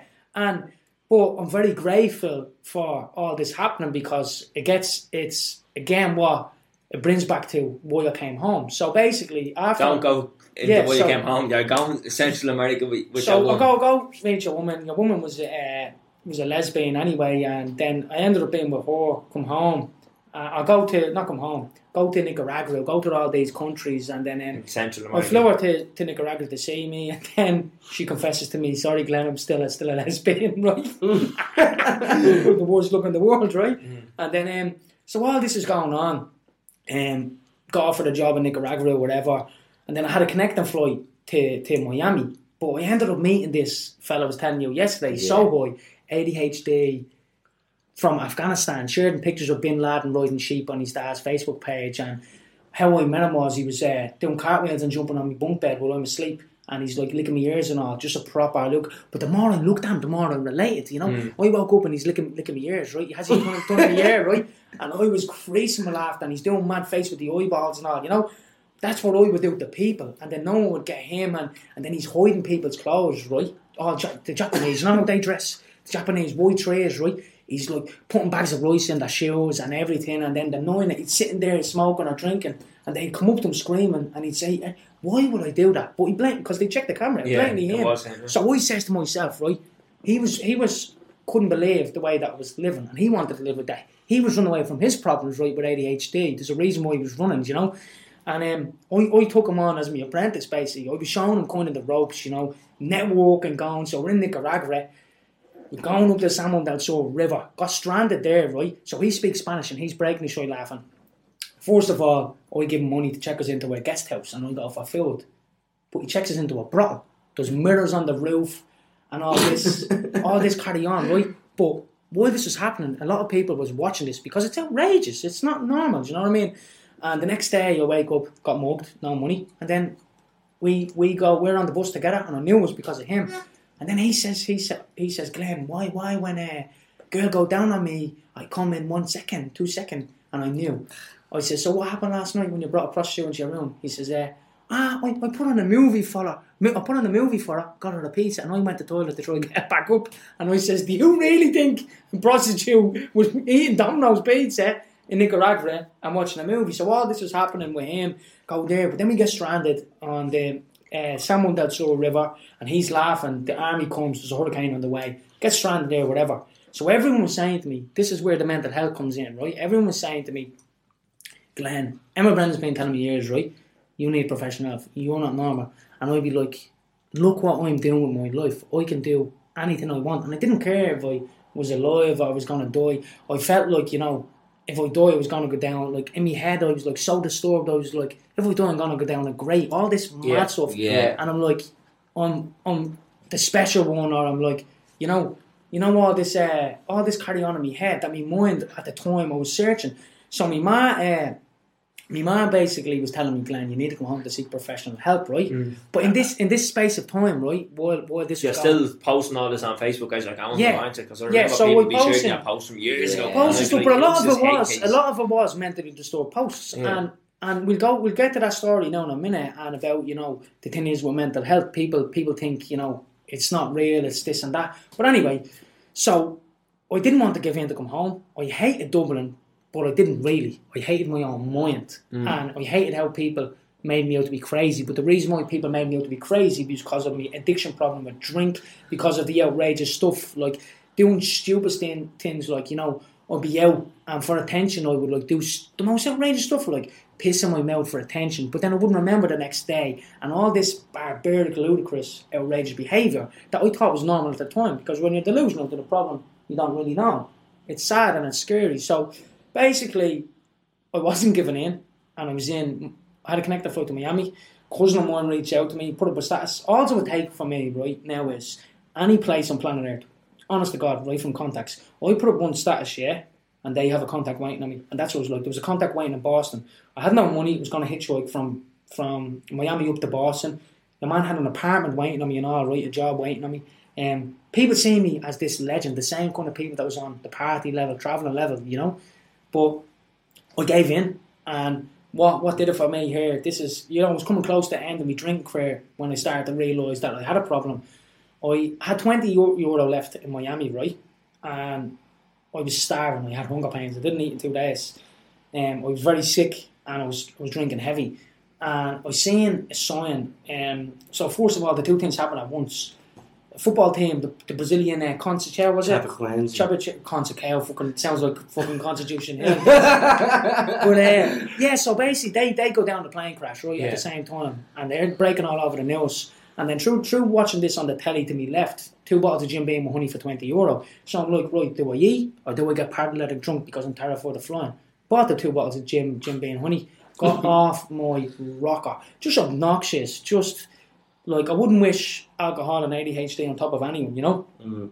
And just how, how you become and everything is just it's just you become the darkest most nastiest person in the world with with that. So anyway flew to London connecting flight I was that bad right? I was ruining in the bins for plastic cups paper cups actually to have a mixer to sneak on to the Aer Lingus flight or the Ryanair flight So what happened? Sorry, you were in Miami. You bought the drink and you were In the flying airport. home. Yeah, I think but I was drinking home. I, I had them I could get them through customs because Yeah. they were presents But yeah. you sorry, you weren't gonna go to hitchhike from Miami to Boston. You, No, you were. I, I finally gave in. I was Yeah, broken. you were on the My way home. front teeth was knocked out Yeah. as well. Like, like they were knocked out. And you know, I used to be so embarrassed telling people it was a snowboard accident, but they were knocked out because of they they oh, they, they were deteriorating because of the drink problem that Mm. I had. You know. So then from there, so you pack her in so there, on the way home. so pack pack traveling in, go home. My plan was to go home to recover for three three months, take three months off. Don't seek professional help because I didn't think I needed professional help. Mm. You know, my plan was to still drink. It was just take three months off, go back, recover, and then move away. So, I, I anyway come through the airport, two bottles of Jim Beam in me, camera crew waiting on me, giving me a platform, giving me an opportunity, and then I start talking. Now, how does this camera crew just they be seen waiting? So they seen basically TV uh, Virgin Crew. There's a producer, good friend of mine. She's always been looking out for me. They were they were waiting right. They they hear the story about Soho, yeah, and Yeah. me, and two ADHD, Afghanistan, me, right, and how two different people from different cultures. They were going to work on a show called Social Experiment. So they were coming through the airport, right? I was coming through the airport This is in Dublin. yeah, locked on me rocker after turning from returning after four years. So then basically obnoxious, the the most, you know, as I says, it's like two different people, yeah. I threw my backpack, 120 litre backpack with clothes in it at Derek Ahern, yeah. And basically the camera crew ran. I was talking about running for presidency 2020, fucking the Kenny. I was just this mental disturbed. It's funny looking back, but is it funny when it gets borderline Yeah. suicidal tendencies? And, Yeah. I'll, and I'll come to that now, what happened. So anyway, all my friends, every single one of my friends, my family, everybody left me, yeah? Didn't want to see me for a week. How could, right, you you travel the world for four years, not see your friends and And no family, one want to hear and no one want anything to do with you, Yeah. right? Yeah. So that's when it comes to the stage when it's sad. But to me, still, no problem. So I was like, I need a way out of this. Derek Ahern was saying, Glenn, you need to go to college. Yeah, you need to go back to college. Uh, you need to sort your life out, stop drinking. And my mate Mark, that is no longer with us. I'll get to that now in a minute.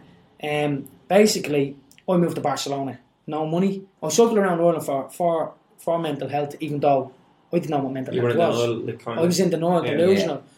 Go to Barcelona, party promoter. And I was telling telling Terence yesterday, um, I went, I came home mentally broken to get fixed, to go back and get mentally broken again. And then in my head, I was like, ah, traveling, everybody drinks to get to know each other. The best way to get to know somebody is over a few, drinks. That was me being so delusional, didn't think I had a problem, you know? And then my, my routine in Barcelona, and I have proof of this with video footage and obviously photograph footage and from the people that I live with, they, they'll quote from, you know, I'd wake up, I'd have, I'd wake up at uh, 6 in the morning, either in an ATM machine, projectile vomit, somewhere else in Barcelona, 120 days in a row, this would be the case. I had an apartment, and I'd wake up 120 days in a row, then I'd go like, you know, six six cans of beer, bottle of wine, first thing in the morning, right? Go promoting the beach, right? I'd go make one sale, get a Spanish omelette baguette, get a bottle of sangria, right, with another six cans. Finish the finish off about four o'clock. Go home, have a nagging of vodka, have a sleep for two or three hours, right? Power nap, yeah.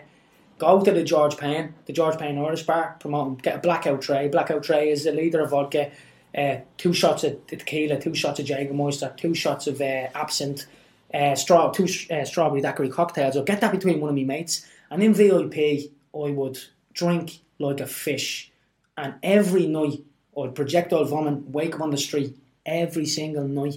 And, you know, with all due respect to women, at the time, I was very, I was a womanizer. Very, promiscuous. very obnoxious and You're real stowed away. yeah, and, and I was just like, not even that. It, it wasn't. It was just like I'd I'd be out and I'd have all the women all, all over me, right?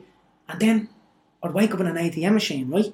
And and this one time, even this Ukrainian dancer, like model, was like, um, oh yeah, if uh, if you stay awake till four o'clock, you can come home with me. You know, you can stay in mine. And um, I wasn't going to be staying horse to suck lollipops, to be honest. Yeah. Do, you, do you know what I mean? Yeah. And where did I wake up? I woke up in an ATM machine, two hours away from the place, projectile vomiting. And it was getting to that stage. But at this time, I didn't know there was a problem. So this is where it gets even fucking crazier. The boys flew over to me, Mark and um, Emma. They came over to see me. We were on it. We organised a pool party up in the mountains. I was that caught up in my own mind, not self-centered, not giving a fuck. After the party the next day, two hours away from Barcelona, up in the top of the mountain somewhere. I don't know where the mountains was. I was that drunk. I left Mark, um, he may up in the mountain, counting everybody else. How can I not? How can I not count my best friend up in the mountain that comes all the way over the fucking Barcelona to see me? Do you know what I mean? So then, basically, um, the next day I see him, blah blah blah, and he he he was at the same time. He was, you know, we were partying hard. We were on that same level, and that's kind of what I started noticing a lot of patterns. You know, with like all this stuff that was happening. It's scary. You're one drink away from death. Yeah. Do you know what I mean? Yeah. You're one drink away from Getting when some you're, play, you're playing with fire. Yeah. And then one of the last nights in Barcelona, my boss let me go, and he had enough, and it was the saddest day of my entire life, probably I would say, because the real Glenn, right? That I was raised with two women, right? My grandmother that passed away, very powerful woman, mm. and my mother, and I was raised to have the most up respect for women. You know, I get anxiety if I hear of somebody hitting a woman, right? But what's the difference between abusing women mentally and physically? You know, downgrading them and being a bastard on drink. You know, like imagine going back to the eighties and someone treating my mad the way I would treat treat women. Do you know what I mean? It's not, it's not not nice. And that was the drink coming off. You know, you ask I ask myself now. I look back and I'm grateful that I seek professional help. Coming to that now in a few minutes because when I seek professional help, I learned to live that. I would have never done any of that. The problem was I didn't know I had ADHD. Yeah, I kind of uh, thought I had. So basically, my boss says, Glenn, uh, my boss says, um, Glenn, you don't remember last night, do you? And I was like, no, why? He says, well, put it this way. How can I put you in a in a VIP with unlimited drink with 10 scouters, 10 fish scouters that want to go home with you? And this is what you done last night, right? And I was like, what? Couldn't remember anything. Scared. I thought the police was coming. I had 31 outstanding warrants in Barcelona as well, fracking the bollocks. So I was like, fuck, I must have done something bad, you know? And then, then he showed me this video, yeah, and I was like, there was tears in my eyes deep down, but I didn't want to admit I have a problem. I'd be like, nah, I don't, I don't have a problem. I'm fine. And the video was at half six in the morning. There was fucking kids going to school, and I had prostitute, like some sort of African descent, right, bent over, right, by the scruff of the neck, yeah, and I was wanking, right, up and anyway. The police came and chased me, right, and I'm running with a gold condom on my cock. Now it's hilarious now, repeating this, right, and it's hilarious telling this. That's a chapter out of my book. The last thing I remember is wanking up an alleyway in Barcelona. Fuck, what did I do? Fuck, I do the most stupid things when I'm drunk. Fuck, do I have AIDS? And that's what I'm trying to express. The way you, the way you were talking about it, you know what I mean? And a lot of people. So that was for me. That was that was That was a turning point. that was kind of a little bit of a turning point. But you know the worst part about that? I fucking went and got a bottle of vodka, right, after crying, because I didn't know that I had a problem. So, moved to the French Alps. Um, French Alps ski resort, swanky restaurant. After going to work in a, in a in the kitchen in Dawson City hitchhiking, basically the boys uh, they teach me the basics. So we learned, you know, got a job in, in the French Alps. That I was So you know your way around the kitchen now. So you're, you're gonna blag your way around the kitchen now. Yeah, so I was blagging my way around, uh, breakfast chef, head breakfast chef, and I was the worst I've ever been in my entire life. Basically, got a phone call that he may had passed away, and the night before, he had my T-shirt on his face, the Glenn Busters, and he died through mental health issues.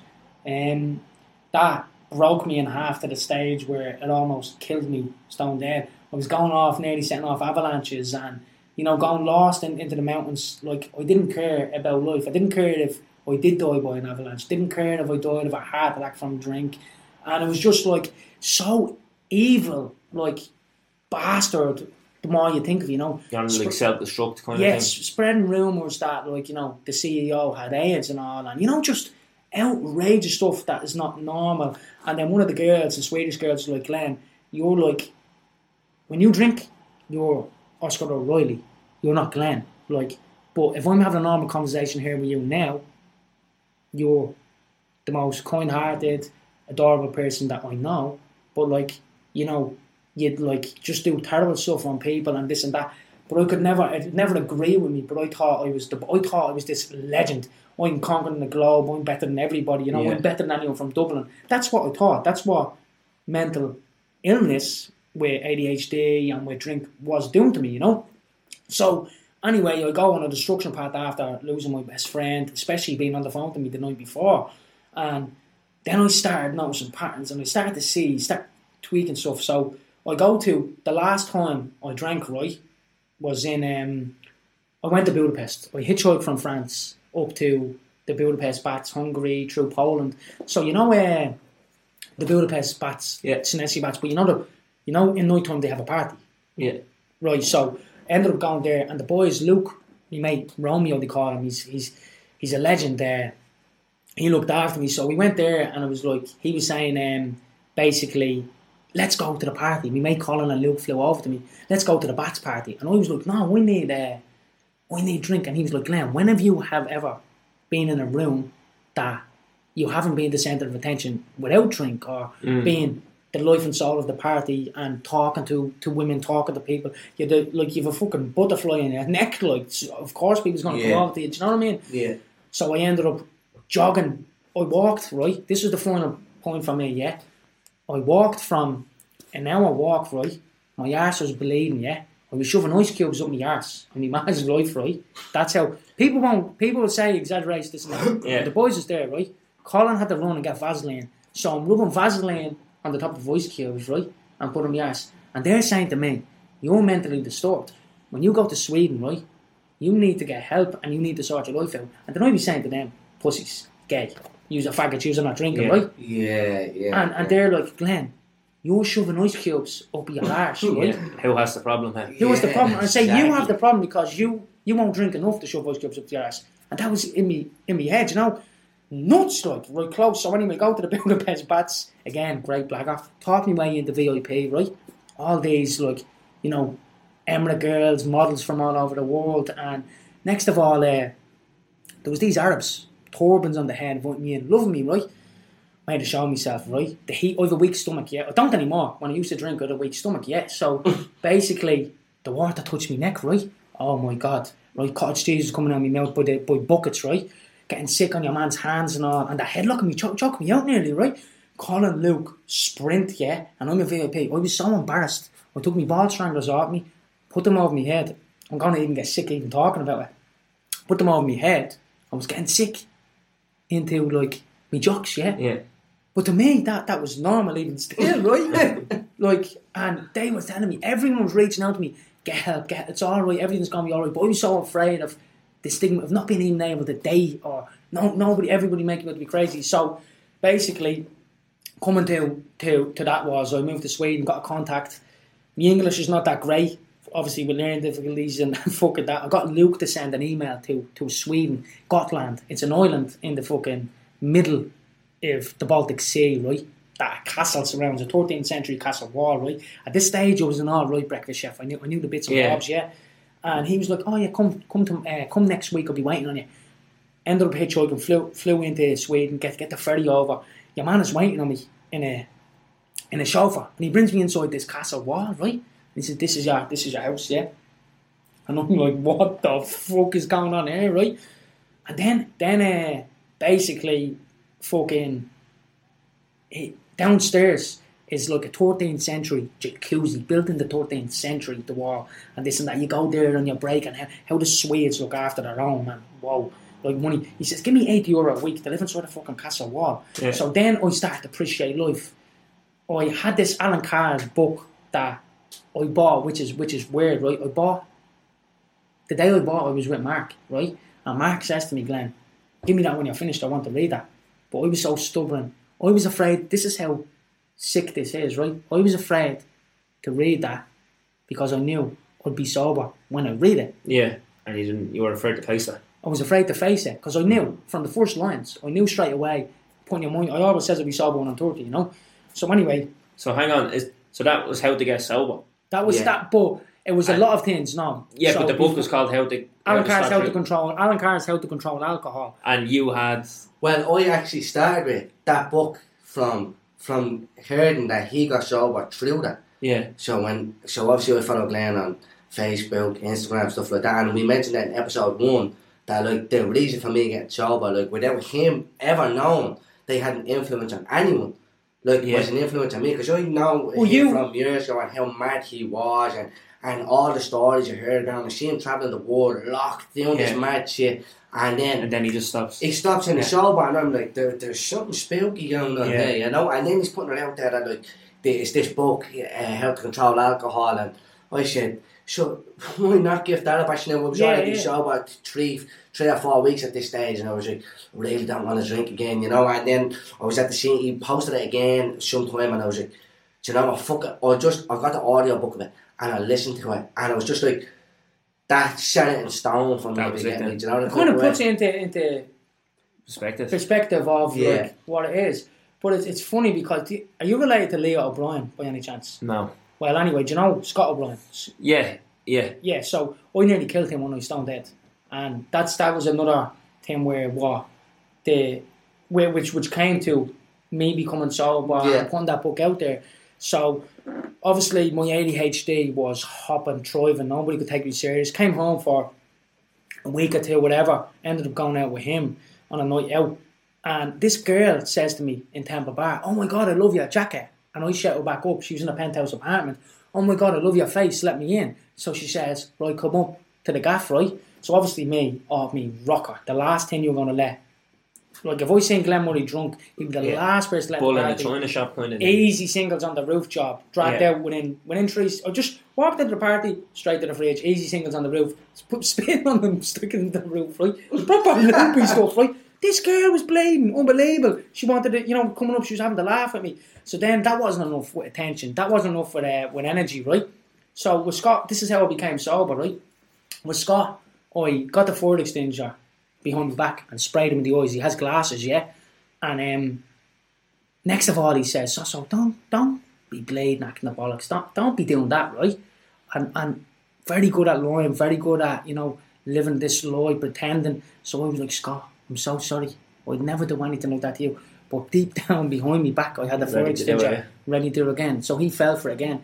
So he he, he went to turn off, walk right, let the fire extinguisher look a bazooka off on him, right, sprayed his whole eyes, but he has glasses, square glasses, right, Yeah. so he couldn't see.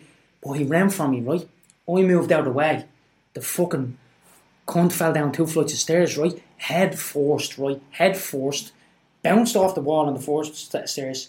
Whatever happened, went back, right, bounced his head again twice, knocked out, knocked clean out, right. Yeah. And Shannon, Shannon was like, so, so he's dead, he's dead. You had to kill him, Scott, right? He's dead, right? But at the time, my anxiety and my ADHD was like, this was coming a long time. This is fucking sketchy, you know? And then from there, basically, yeah, basically, the police is waiting at the end of the stairs on me. So I was like, fuck this.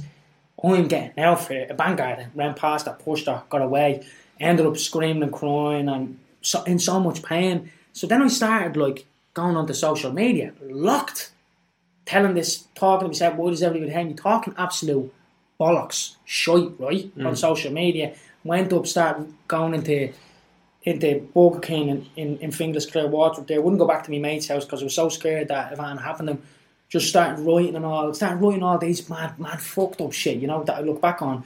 Me mate seen it, Dynamite that I met in Australia. Then I went to um, a Whelan's party with him and it was his birthday and he seen it the next day. The, the next day I met him for his birthday and he says, Glenn, uh, what do you want out of life? And I was like, well, I want to be able to in somewhat inspire people, but I also want to be happy. And he grabbed me, right, with this. I'm very, I would do anything to avoid fighting, yeah. I'm so emotional and so happy. I, I do it at all, because life to me is so precious. Like, Yeah. it's all in the blink of an eye. That's the way I see it, right? So he grabbed me by the collar. And this was me, one of my best friends, my mentor, screaming in my face, his eyes, and I was just crying because I knew I was upsetting him. He says, Glenn, that's not the real Glenn coming across on social media. So you get all the answers if you shut down social media. Shut social media down for a year. Start noticing waking up at half four in the morning without an alarm inside the castle, you know? All this match of was eating asparagus and poached eggs at fucking 20 to 5 in the morning. You know what I mean? in, a, in a bleeding castle, right? Yeah. And then I started noticing, so the sun was coming up, right? and all these Swedish boards, good morning, good morning, walking past me, right? And it was like a set, like Heath Ledger in, you know, a Knight's Tale or something, right? This was in my head. It was like so beautiful. And then I was like looking up and the sun come up in the Baltic Sea. Yeah. And I was like, that's it. The only reason why my friend is in the grave, and most of my friends is in the grave, is because of addiction. And then I, I had this brainstorm after reading Allen Carr's book. Yeah. This is why, this is the answer. This is my, what is my biggest strength? My, my weakest, my weakest link is my str- str- strongest strength. You know what I mean? Yeah. how we got how to do it and give back to that's what I was putting this here for because there's a reason why I didn't die with all them stupid situations. So from there I wasn't ready to come home. I still thought I was living this dream. I still thought and while this was going on, to, to finish coming into the end of the story, while this was all going on, I thought sobriety is enough, right? And this is why I've learned so much women and you're probably going to experience this yourself, right? Yeah. And the thing is, right, when you go on like that with addiction, right, I've learned that builds trauma, yeah? That Yeah. builds of, in your head, you're constantly walking around with a conscience of all the bad stuff that you've done on upsetting so much people Yeah. and all the outrageous stuff, right? So then it's like, it can cause um, a terrible effect on your mental health and everything. So when, when this was all going on, um, I remember Mark Lord of Mercy, you know, I remember I was being, I was in a, I was in, where was I? I was in, I was in Dublin, and where was I? I was in Dundrum, and someone was giving me a lot of stick on social media and other stuff, and I met, I felt like an ant, right? But like, it was my own fault to a reason, but they didn't understand that, you know, they just seen the bad version of Glenn, Glenn the scumbag, Glenn the dickhead. They didn't see, oh, maybe he's suffering because people don't can't see that you're suffering. Yeah, you know what I mean? you're not shown They- that side. they- I wasn't shown that side, keeping in, and then I, I went into the into the toilet in Dundrum. Now I don't know, but maybe to this day, maybe it was a bright toilet, but again I had this black sound in my ears, boom, and everything went black, and I started thinking about ropes around my neck, and I was like, why am I thinking about this? And I felt this evil spirit, you know, this this evil energy. I didn't feel right. Felt everything that around me. I went outside. It was bright out. It was two o'clock in the day. It was fucking everything was black. That there was a moon up and on the sky, but there wasn't obviously because that was in, in my In mind. mind, yeah. So then I'm like, that that happened, right? That happened when I was when I was drinking, right? So I was like, right, that only happened because I'm drinking. That's nothing got to do with me. Now that I'm sober, life is perfect. That's what I was thinking, right? Which it's not.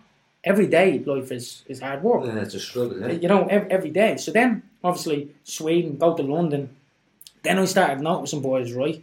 With sober, yeah.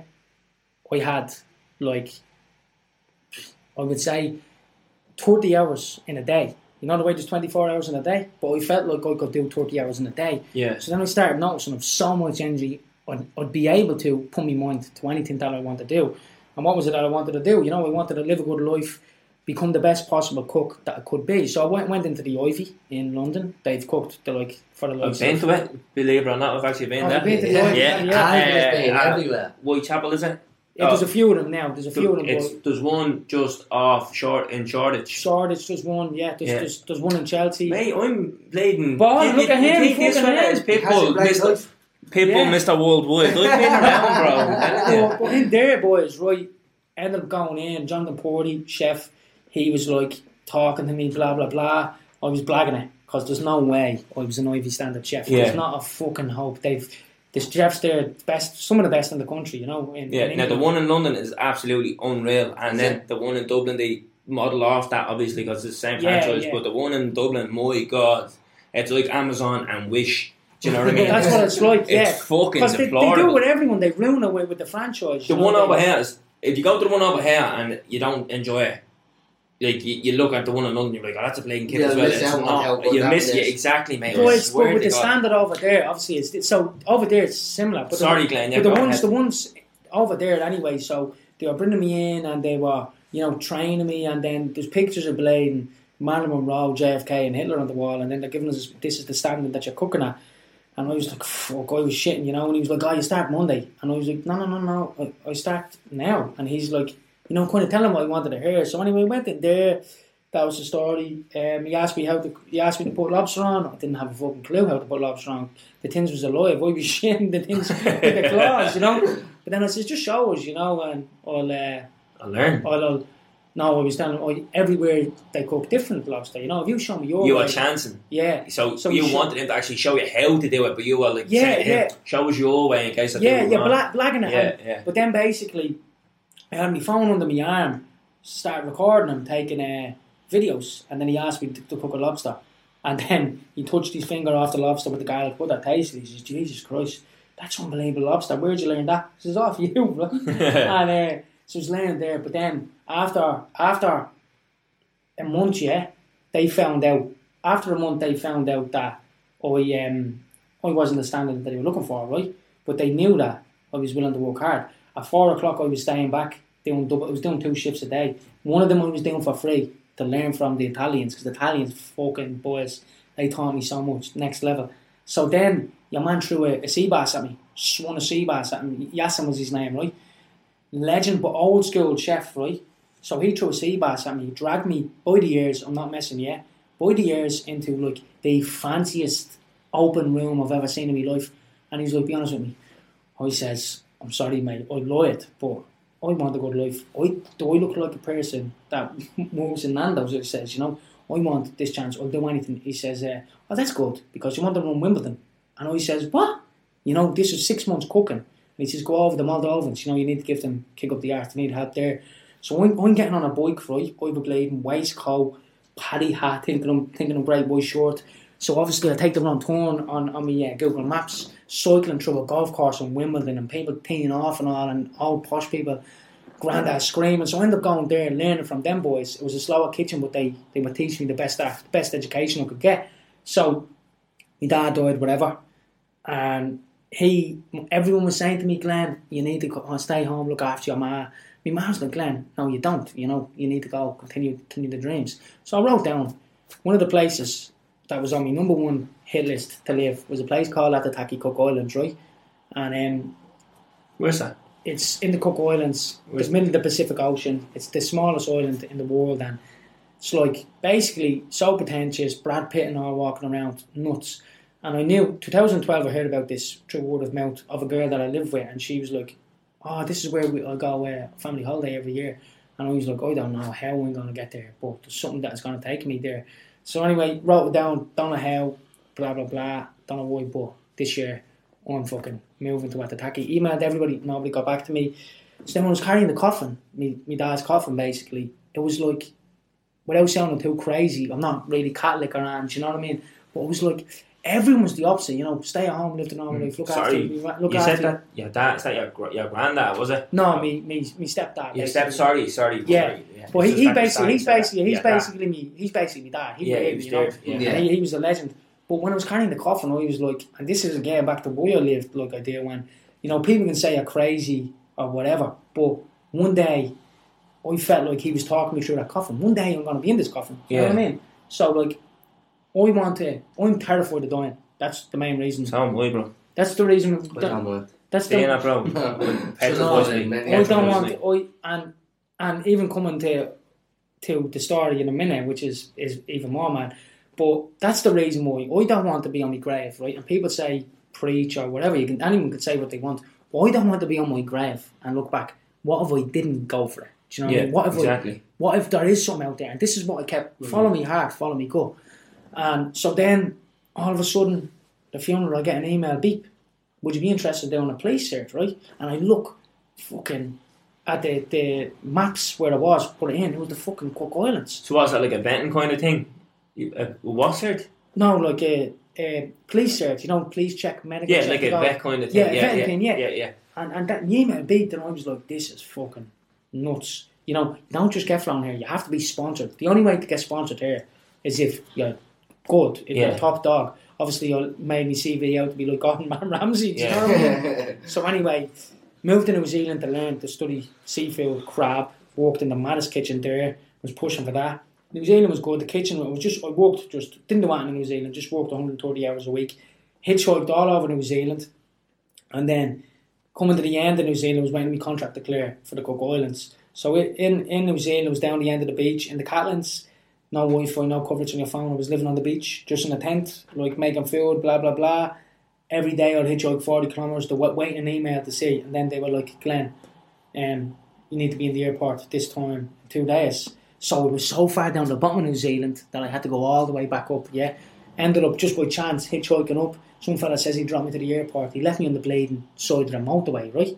The side of the motorway. I pulled out my sleeping bag, made past the carbonara, and was sleeping on the side of the motorway. It was nuts, you know? and I was just constantly searching, chasing something.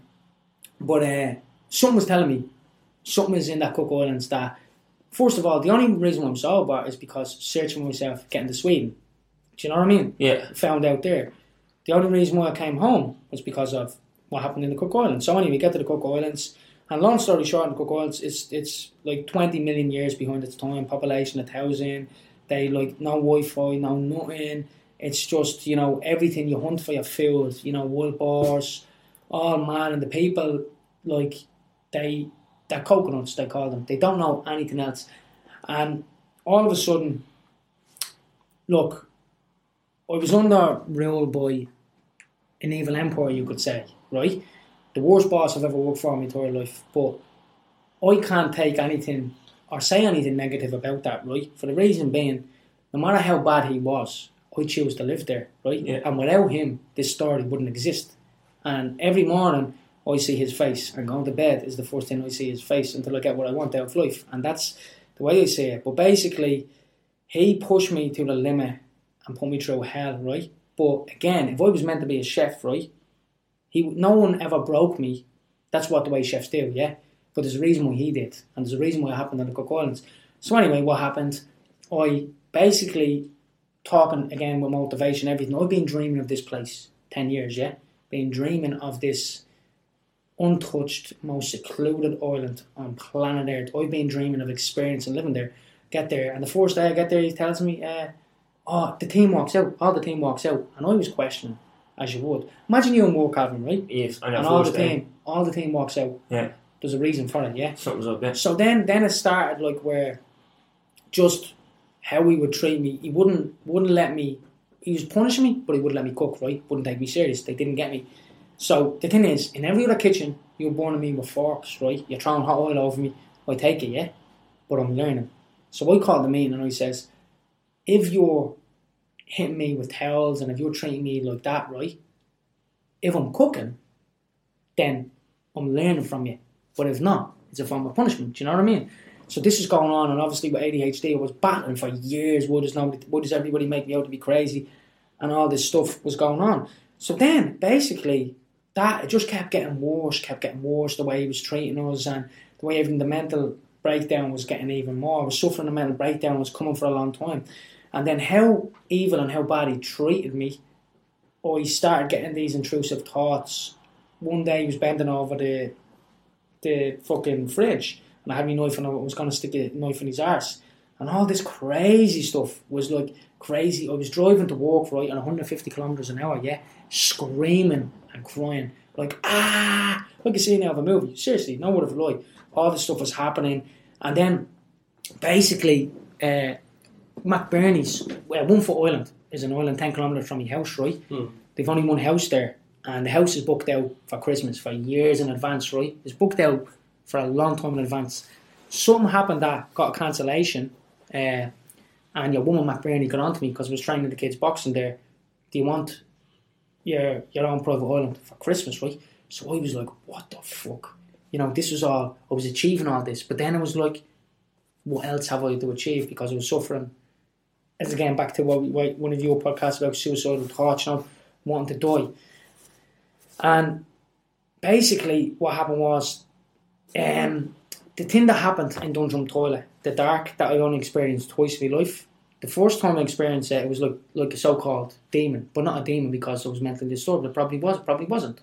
It was like feeling like suicidal thoughts with ropes around my neck. That came back, right? And then I was like, holy fuck, how did this come back if I'm sober? Yeah, Do you know what I mean? Enjoying Yeah. life. Yeah, and Yeah. I'm in the most paradise place in the world. How did this return? There's something not right here. So all this is going on. Next of all, like he was, it was just in work was getting so much more punishment. I was there six months, wasn't allowed cook, and all this was going on. And then the baker pops his head out of the shower from Fiji, big white teeth on him. Pops his head out. Glenn, don't run. When you run, we run together. We fight together and we stay together. And I was like, what? What are you talking about? Then he started telling me all this mad stuff, and he was like about leaving and about how the others was treated, being locked in a room, and that's why they left me and screaming. And all this stuff was going on inside my head. So I go over to this private island to pay for Christmas. A girl flew in from Australia to see me, and next thing, there's a picture of my face where you probably see it in me swinging out of a palm tree, and I Yeah. jumped down because I got a fright. Yeah, it was like the, the everything became black. The sand turned black, and and everything. And I was like, I felt like, in the humblest way possible, that there was nothing else to live for. I've achieved everything that I wanted to achieve in my life. Yeah.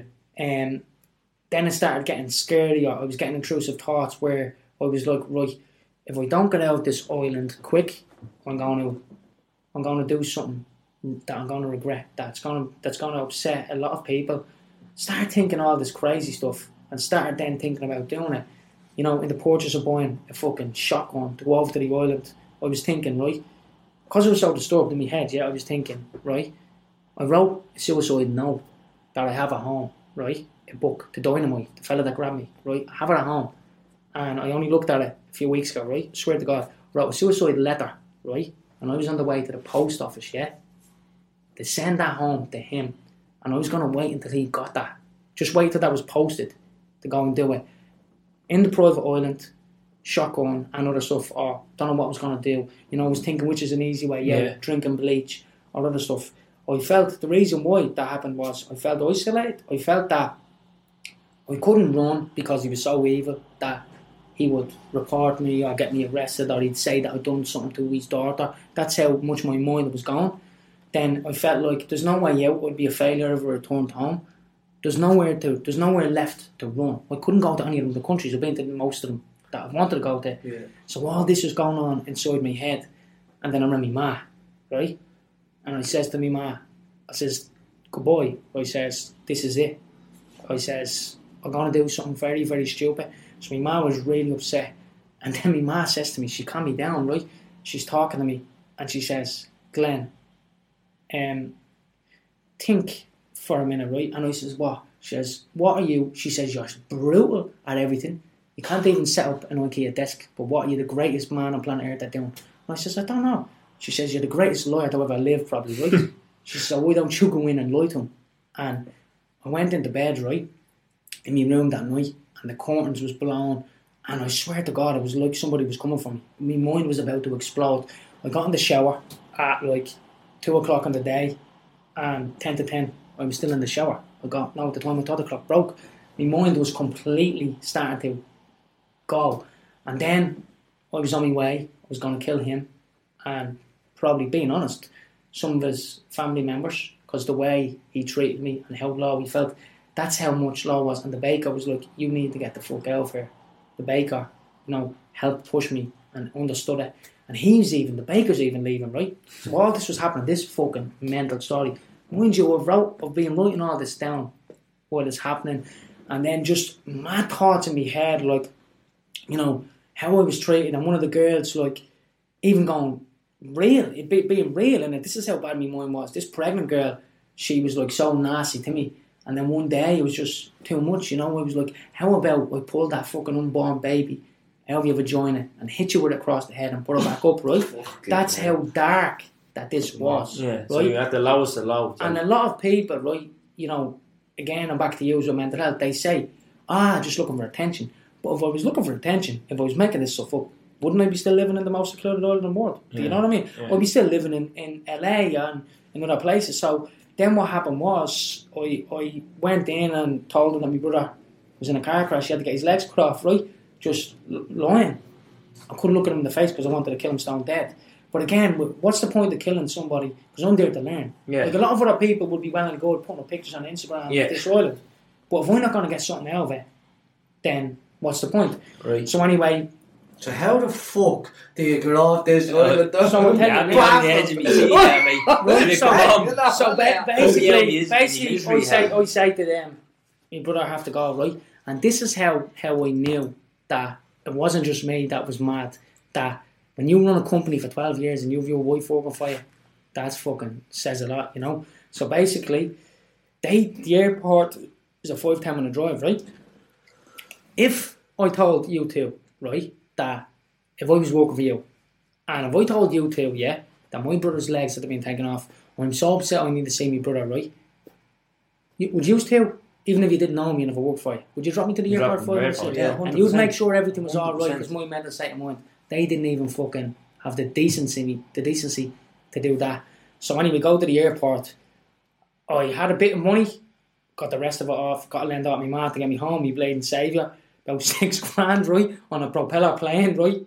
Bro, the last, you know the best part about this story is, right? I shouldn't be even revealing this because this is what, I'm at the ruining my whole fucking book. For but uh, basically, yeah, I look down, right? I leave me, I bought Burberry, Vitamax, because I was on good money, had all the best wardrobe in the world, and I left it all there, right? And you know the only thing that I had? I had a Nigeria jersey on. I was telling you about that, Yeah. right? I obsess over Nigeria, right? Nigeria football jersey, Adidas button pants, right? And a pair of Crocs, right? And I, I look, the plane takes off, and I, I cry. But as I'm crying, right, I get sick, like, with laughter, right? Bubbles flying out of my mouth. So if you really think it, to narrow this story down, right? I'm from 27 Dorset Street, yeah? And I escaped one of the most secluded islands in a pair of Crocs, right? You have to laugh. I laughed for about three weeks to myself because I was so mentally disturbed. That was the first time I laughed in six months. I escaped the island in a pair of Crocs.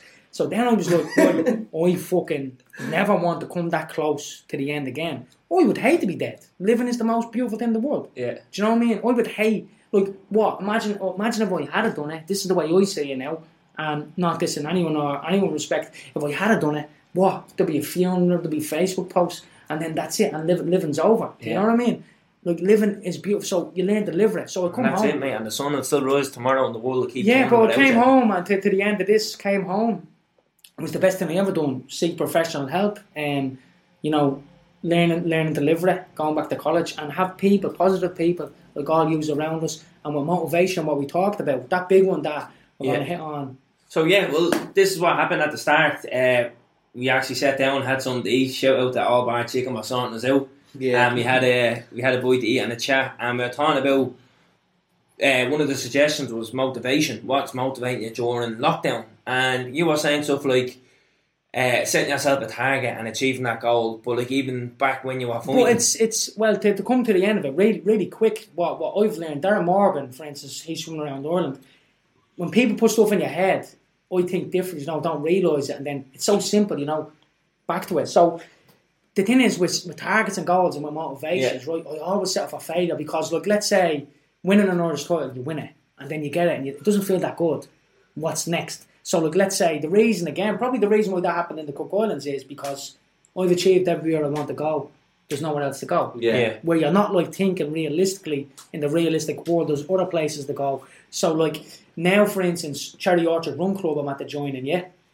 And the thing is, I can never be motivated for a run unless I have a fight coming up or anything. Or right? the end goal. So Yeah. so 62k going to run. Then we're probably going to do in May the the 130k through Yeah. Kerry, and then Johnny Heffern, I think is his name, uh, from Cherry Orchard Run Club. I was listening to the run around Sahara Desert. So that's like a year and a half away, right? So if you're setting goals and motivation, I know for a fact I will stay Yeah. motivated. Even at college, like if I'm going for a masters in fine arts, say yeah, that's not going to make me happy just getting that because then you're setting yourself up for failure. yeah. But if you get that, like, then what's next? Then using that to another dream It's to another platform. rolling goals, isn't yeah, it? it's even Tyson Fury said it. He set out, became a world champion boxer, and that's when he spoiled down to the pit of depression. Yeah, because there's he nothing said he else. achieved isn't it all. There's nothing else to motivate him. And he says his biggest fear is becoming world champion again, in case that happens. yeah. In case he falls off the rails. So he's setting himself goals.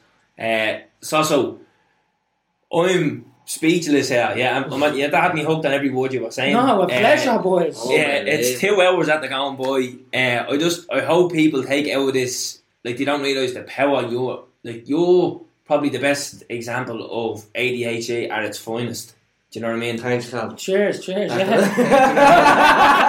You know what? you know what I mean? Yeah, I grown I up, it. everyone knew who Sasa Money was. I I, knew who you were without actually even knowing what you look like. Yeah, and yeah. I was like, this is this is him in the flesh. You know what I mean? Because everyone's like, you are a mad cunt. Now, speaking to you, I wouldn't like. I would say mad cunt because that's a it's a term you Yeah, yeah, no, but out there, you know, out there, out yeah, there, yeah. yeah. Do you know, even the way you're dressed, you're sitting here in a pair of cords and a denim jacket. Purple, all purple, on cards purple. too. What? Yeah, purple card too. Purple and purple, you know what I mean? He looks like he got dressed in the dark, but yeah. I don't have a mirror, bro. Yeah, no, but you know what I mean. And you're out there and you're bubbly, and Yeah. even how you articulate yourself as well. You know no, what I mean? amazing. You're, I'm the same, bro. Yeah, you're very well spoken with a common accent. So I think you are the the best example of ADHD out there. Yeah. But you've you've gone full circle 360. You know what I mean? You've ran from it for so long.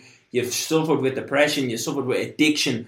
And you're carrying that burden on your back. You're always looking over your shoulder, knowing it's going to catch up on you, and it did. Yeah. And you're, you're coping with it now. You know what I mean? And I think you're, And, and the best part, but even here, you know the best part about even with, with say for instance, me Mrs. Koya, right?